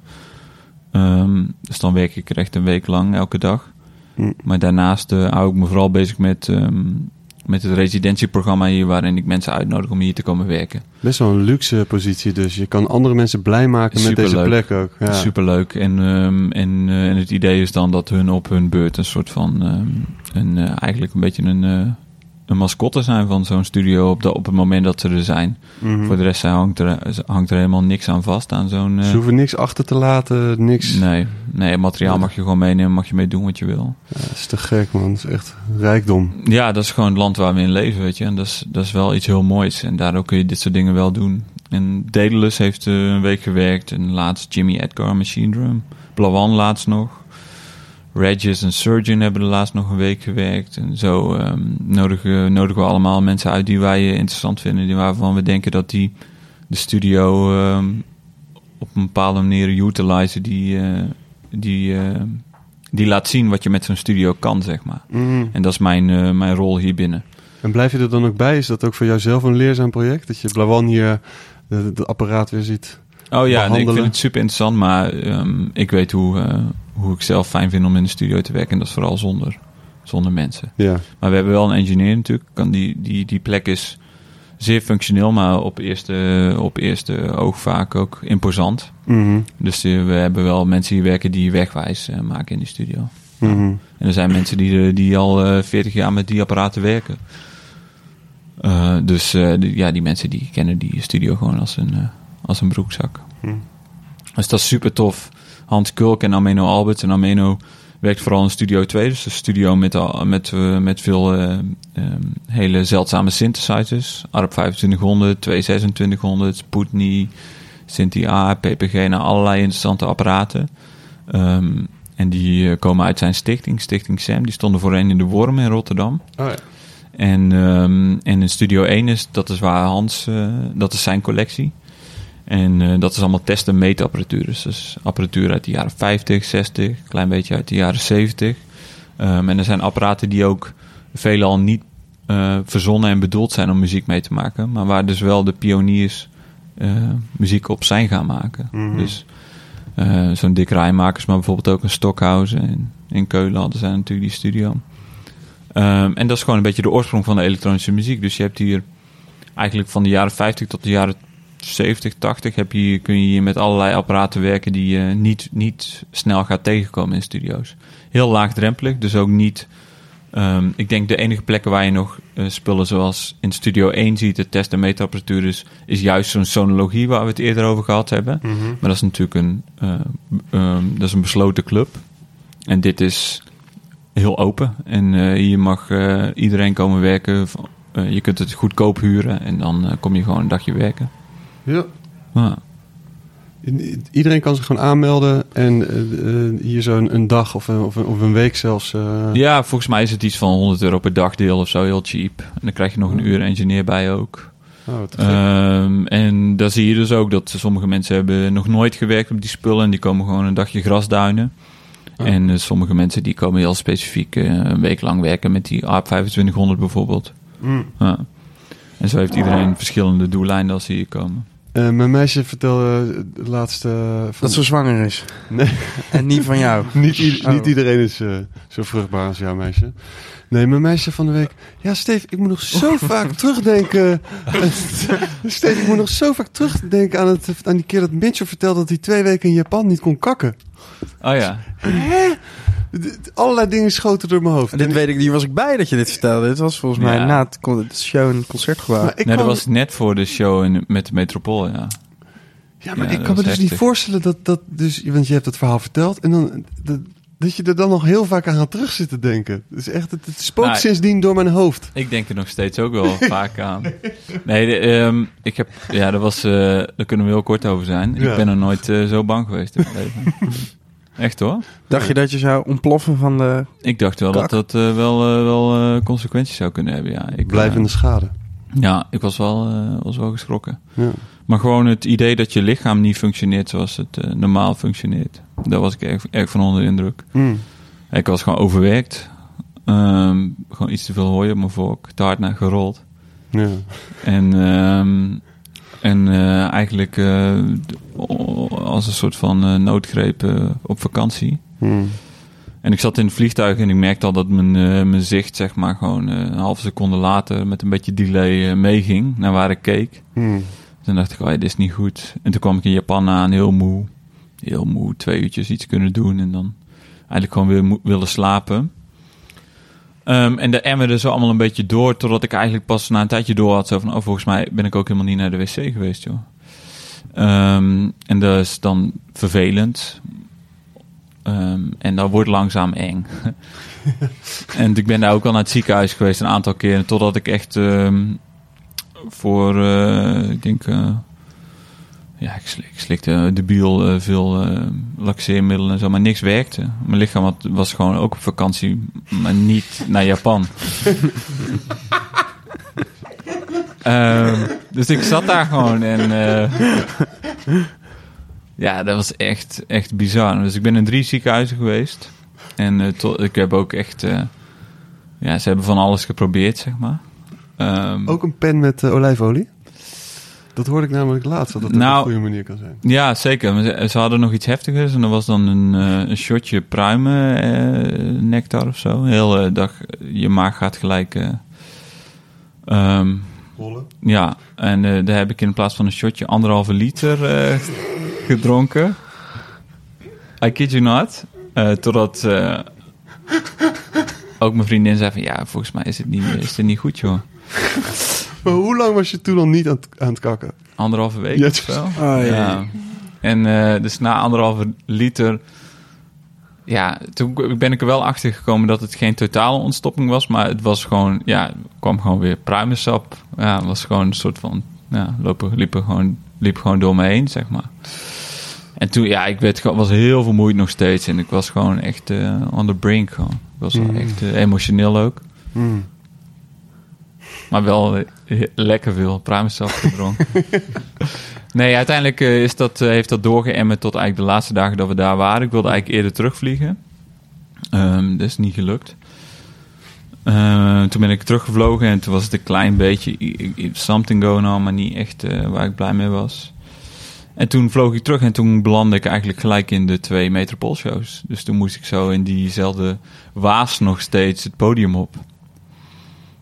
En dat voelde niet prettig, nee. En die eerste show in Tilburg was, was, was ook echt, eh, echt vervelend. Ja. En bij de tweede show, toen, de, toen het orkest eigenlijk al in de bakken zat. en, eh, en Jules zei: Kom, we moeten nu op. Toen, ik denk dat er gewoon een soort van relief of zo over me heen kwam. En toen merkte ik gewoon van: hé, hey, moet, moet ik heb geen pruimensap nodig. En toen, eh, toen ben ik naar het toilet gegaan. En toen eh, ja, was het gewoon... Hoe ging dat? Ja, het is, het is, eh, het is ja, ni- niks van, zeg maar...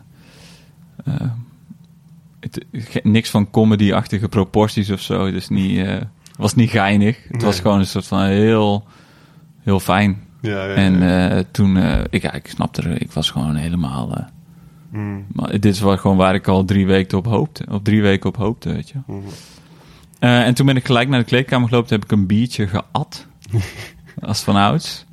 En toen ben ik een soort van eh, het podium opgevlogen. Ja, gezweefd. Ja, Ja, ja, ja. Dus toen was ook gewoon, die show was gewoon en voorbij. Ja. En die plaat komt uit. Dus Ja. in, in feite is Is het een viering. Ja, dat is Ehm, fantastisch.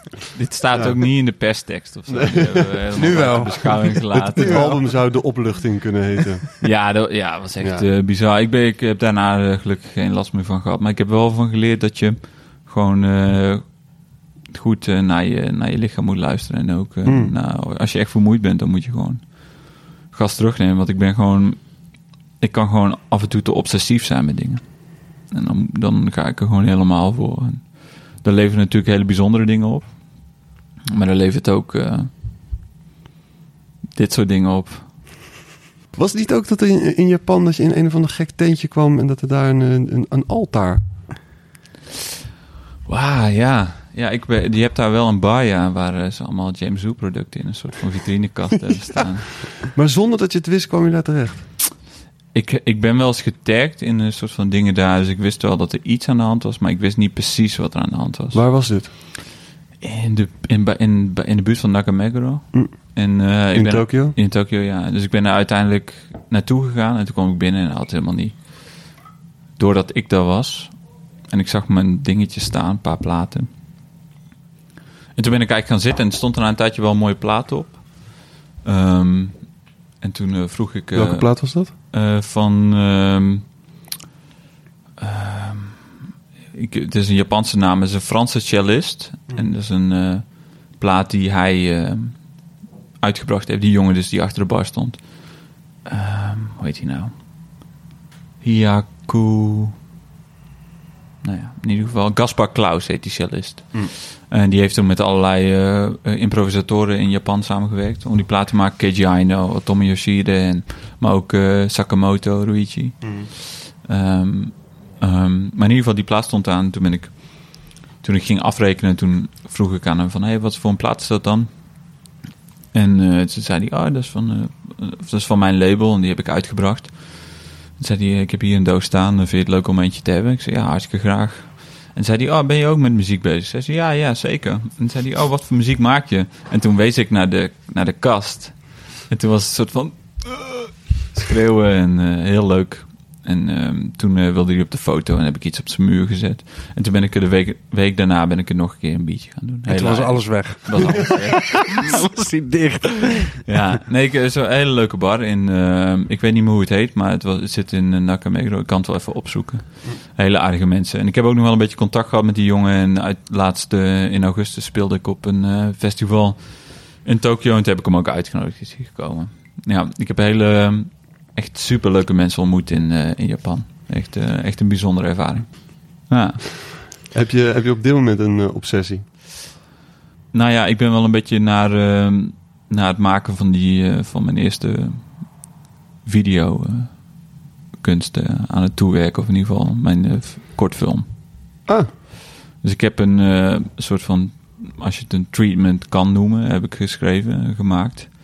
En ik denk dat die eh, perfect past bij, eh, bij mijn album.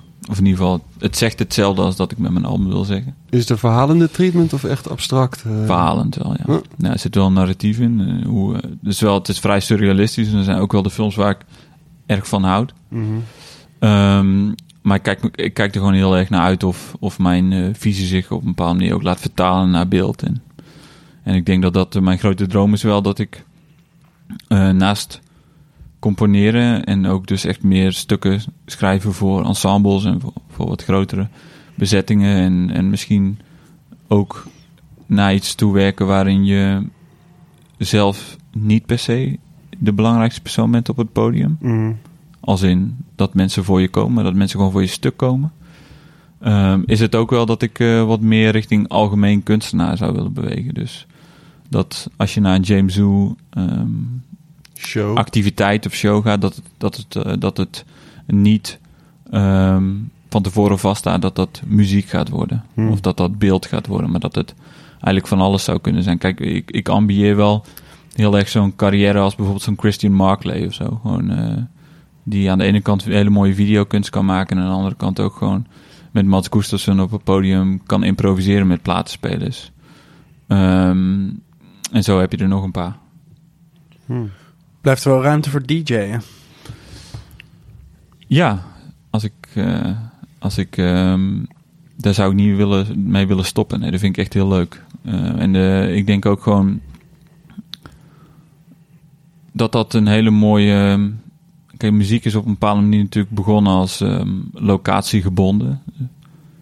Ehm, een componist schreef een stuk voor een ruimte, omdat die ruimte ook op een bepaalde manier klinkt. Gregoriaanse muziek ehm, in, een, eh, in een kerk met veel eh, galm Hmm. moduleer en transponeer je niet zoveel.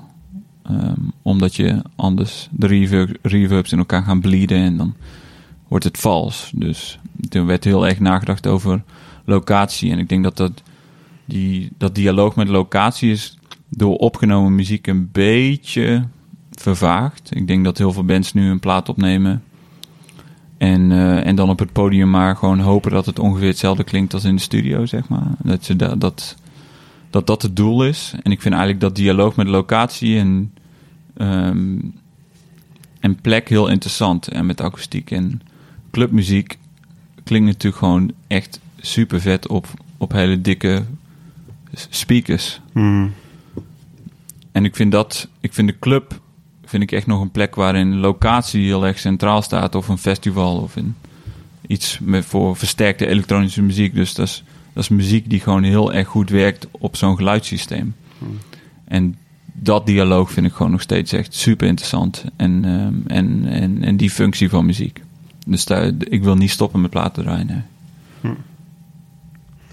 En nu eh, aan, het eind van, aan het eind van het jaar komt dus een nieuw album uit. Ja, eind, volgend jaar, eind, eh, eind dit jaar, begin volgend jaar. En is die video dan een gevolg van het album? Of komt het tegelijkertijd uit? Of heb je daar nog geen... eh, Tegelijkertijd uit. tegelijkertijd ja. uit? Ja, het wordt een soort van kortfilm waarin eh, drie video's eigenlijk in één en voor drie singles van de plaat. Hmm. Ja.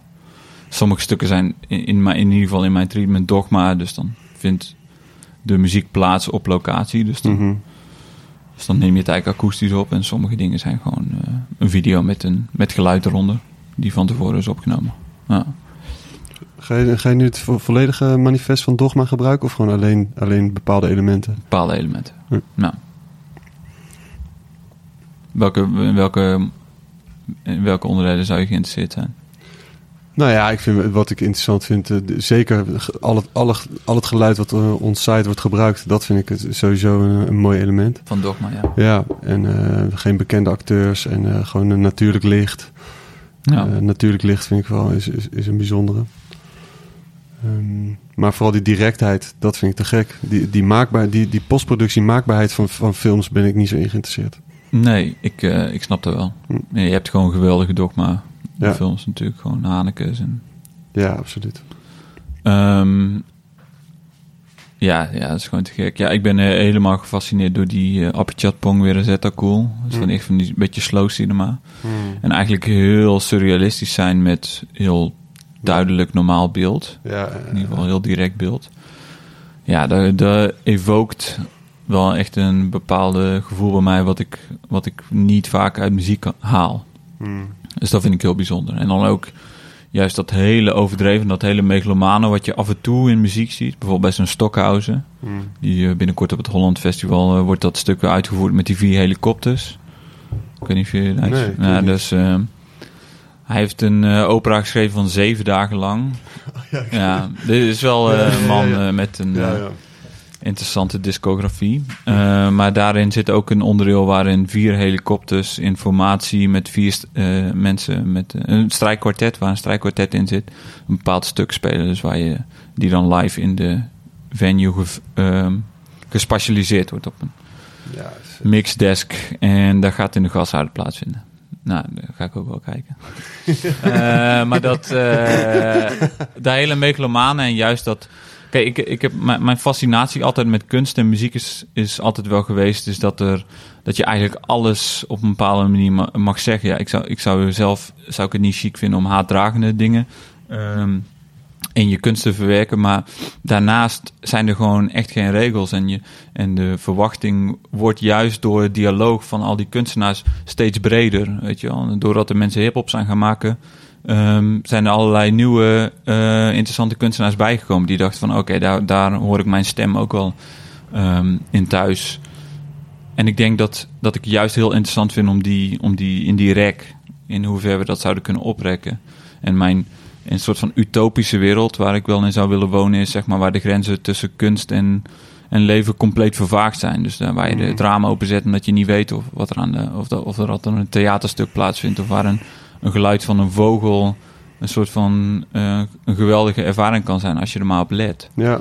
En ik kan mijn, mijn nog steeds mijn meest dierbare muzikale moment ooit was in de trein van Utrecht naar Den Bosch. Ik weet niet precies meer welke trein het was. Maar je hebt in het tussenstuk twee van die platen eh, die over elkaar heen schuiven. Dus je van de ene coupé naar de andere loopt. En die, die schoven over elkaar in een, in een eh, eigenlijk gewoon een reine kwint. En het kraken van die deuren was als een soort van trompetsolo over die, eh, over die kwint heen de hele tijd. En de, ja, dat was gewoon echt een kwartier lang. Ik wist niet wat ik meemaakte, maar ik probeerde een beetje om me heen te peilen of, of mensen, ook, eh, zo dezelfde ervaring hadden. Ik wilde ze ook niet, bes- ik wilde die ervaring ook niet echt benoemen. Dat is misschien een beetje raar. Zeg, Ja. hey, eh, jullie hoor je dit? Ja. Ehm, maar die per ongelukke avant-garde, zeg maar, waar er per ongeluk iets heel bijzonders gebeurt. Ja. Ja, dat is gewoon, dat krijg je ook gewoon ehm, door in de trein te zitten. Maar was dit Nee, voor of eh, na maar- je schedel-basisfractuur? Misschien Ik denk na wel, hè?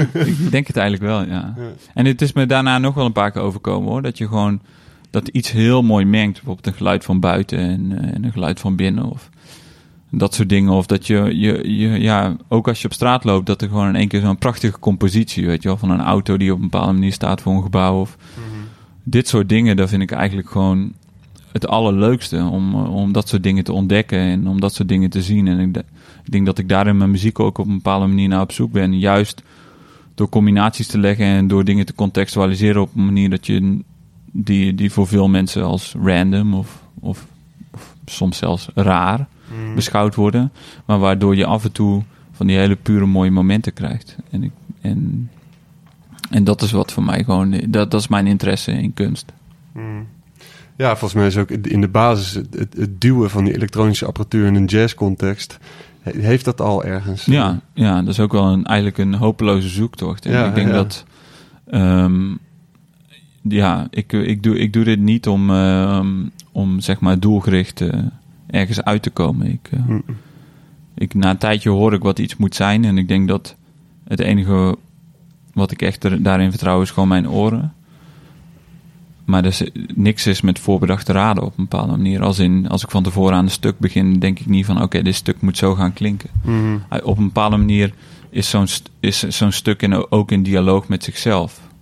En ik denk dat, dat, eh, dat, dat, ehm, dat, dat, be- dat ik dat erg belangrijk vind in muziek. Dat, me- ik probeer ook altijd dat mijn, mijn, mijn muziek, als je naar luistert, ik hoop ook altijd dat het niet, dat het, dat het geen, dat het niet emotioneel. Je kunt niet zeggen dat mijn muziek blij is of, of sad of. Mhm. eh, de, de, dat is het niet. Dus ik, mijn muziek is self-aware. En, en dat is altijd waar ik naar op zoek ben. Dat, dat mijn werk zelf op een bepaalde manier klinkt alsof het zelfbewust is. Mm.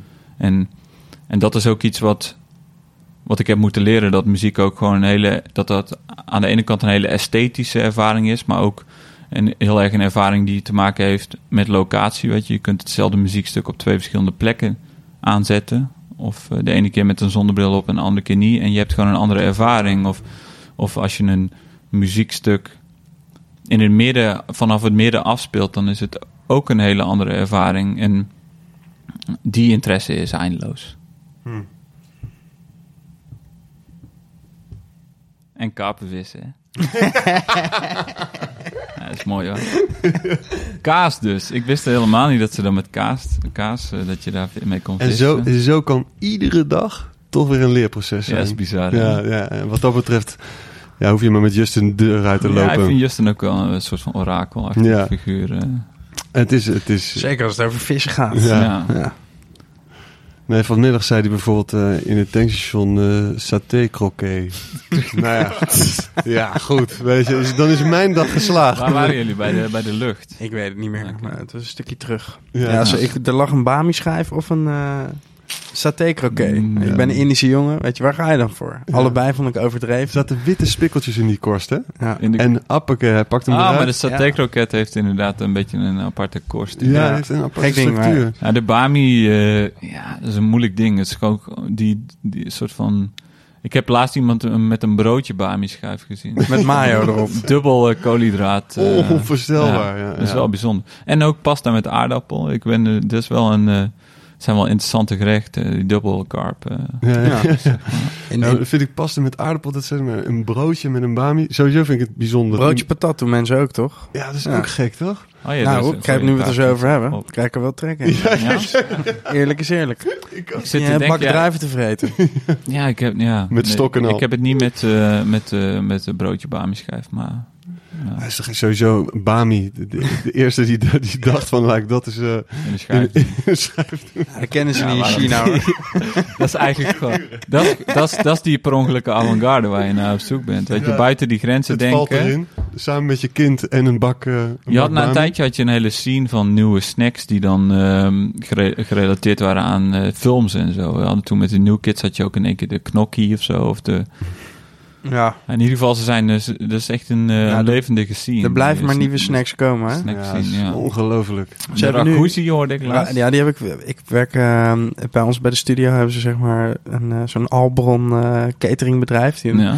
Die komen iedere keer met allemaal nieuwe shit. Dus ook met die rag- raguzi. En de lasagne, heb je daar wel eens Nee, van die, gehoord? die, soort wel van babischijf, maar dan met lasagne erin. de kaassoufflessen. Kaassoufflessen, dat vind ik wel een goeie. Die is, Ja, dat, is een beetje oude kaas. Ja, dat is kaassoufflé die er net even iets anders uitziet. Een beetje eh, een Wat werk, voor een fles? eh, nee. Nee, ja. En, Ja. en hier ben ik heel enthousiast over, de Lumpia Del. En dat is precies... What? Ja, dat is zeg maar een eh, frikandel, Ja. maar dan in, met een lumpia jas eromheen en ook nog een soort van Aziatisch-achtig sausje erin. Ja, die is sick. Maar zit er sausje in al? Er zit een sausje in. Ja, dat vond ik met die saté, saté kroket. Wat voor saus neem je erbij? Want, weet je- Saté kroket, eh, mayonaise. Ja, nou, maar er zit al pin. Ja, dan heb je dus mayo pinda. Ja, er zit gewoon- dat is een in. beautiful We gaan op de terug nog een keertje. Ja. Wauw, maar die, eh, die eh, Lumpia Del. met die lumpia jas eromheen. Ja, die is sick. Daar ben ik wel in geïnteresseerd. in. Ja, je hebt volgens mij, ik dacht dat het hier in de buurt is, een eh, frituurfestival. Waar je dus allerlei hele gekke nieuwe snacks kan eh, proberen. Wauw, oké. Ik heb, heb laatst trouwens in, eh, in Den Haag een, eh, Wie doet je boekingen? Dat is toch, daar had je wel... van Schuilenburg. Hè? Ja, ja, Ah, daar ja. had je wel moeten staan. Eh, maar ik ben, ben laatst dus met Van Schuilenburg in Den Haag zijn we gaan hebben ook dezelfde boeken. Oh ja, Ja. Ah, dat wist ik helemaal niet. Ja. Bij allemaal Ehm, snackbarren. Maar eh, toen zijn we gaan, eh, toen waren we op en toen zijn we, hadden we, hadden we, moesten we ook nog iets eten. Ja. En toen zag ik een speklap op het menu staan in een frietent. dacht ik, ja, ja wel geinig. En toen eh, hadden ze daar gewoon, naaiden die hem gewoon in het vet. Ja, Appetee. ja, ja, hè, hè. ja. Ja, appetee. Gooi Ja, er hem gewoon in. Niet bang Ja, hoor. Nee, het is wel eh, lekker krokant. Ja, ik was, was best onder de indruk. Ehm, ja, en, en dus ik, ik kan me met die twee vrienden waar ik die Juju eh, jazz mixen mee maakte, Sander en Pieter, zijn we wel een keer hebben een soort van frituur toch gedaan om te zoeken om op te ze, om, om een keer friet te eten uit eh ossen, ossenwit. Mm. Dat doen ze Ja. in Limburg. nog. Ja. Ja, dat is mooi. ja, nou, nou, Niet? Niks speciaals? ja, ik weet niet, ja, ik, ik vond de, de geur een beetje onsmakelijk. Ik weet, het was niet voor mij. het is nee. niet vega. Nee, het is zeker niet. Nee. Eh, ik heb een foutje gemaakt. Het eh, frituurfestival is toch in Groningen. Ah. Maar wel eh, bigger en vetter dan ooit. Wauw, eh, maar is toch gewoon... Je kunt toch... Ja, maar dit is gewoon... 2 eh, juni. Het is bijna, een, jongens. Wat een geweldige...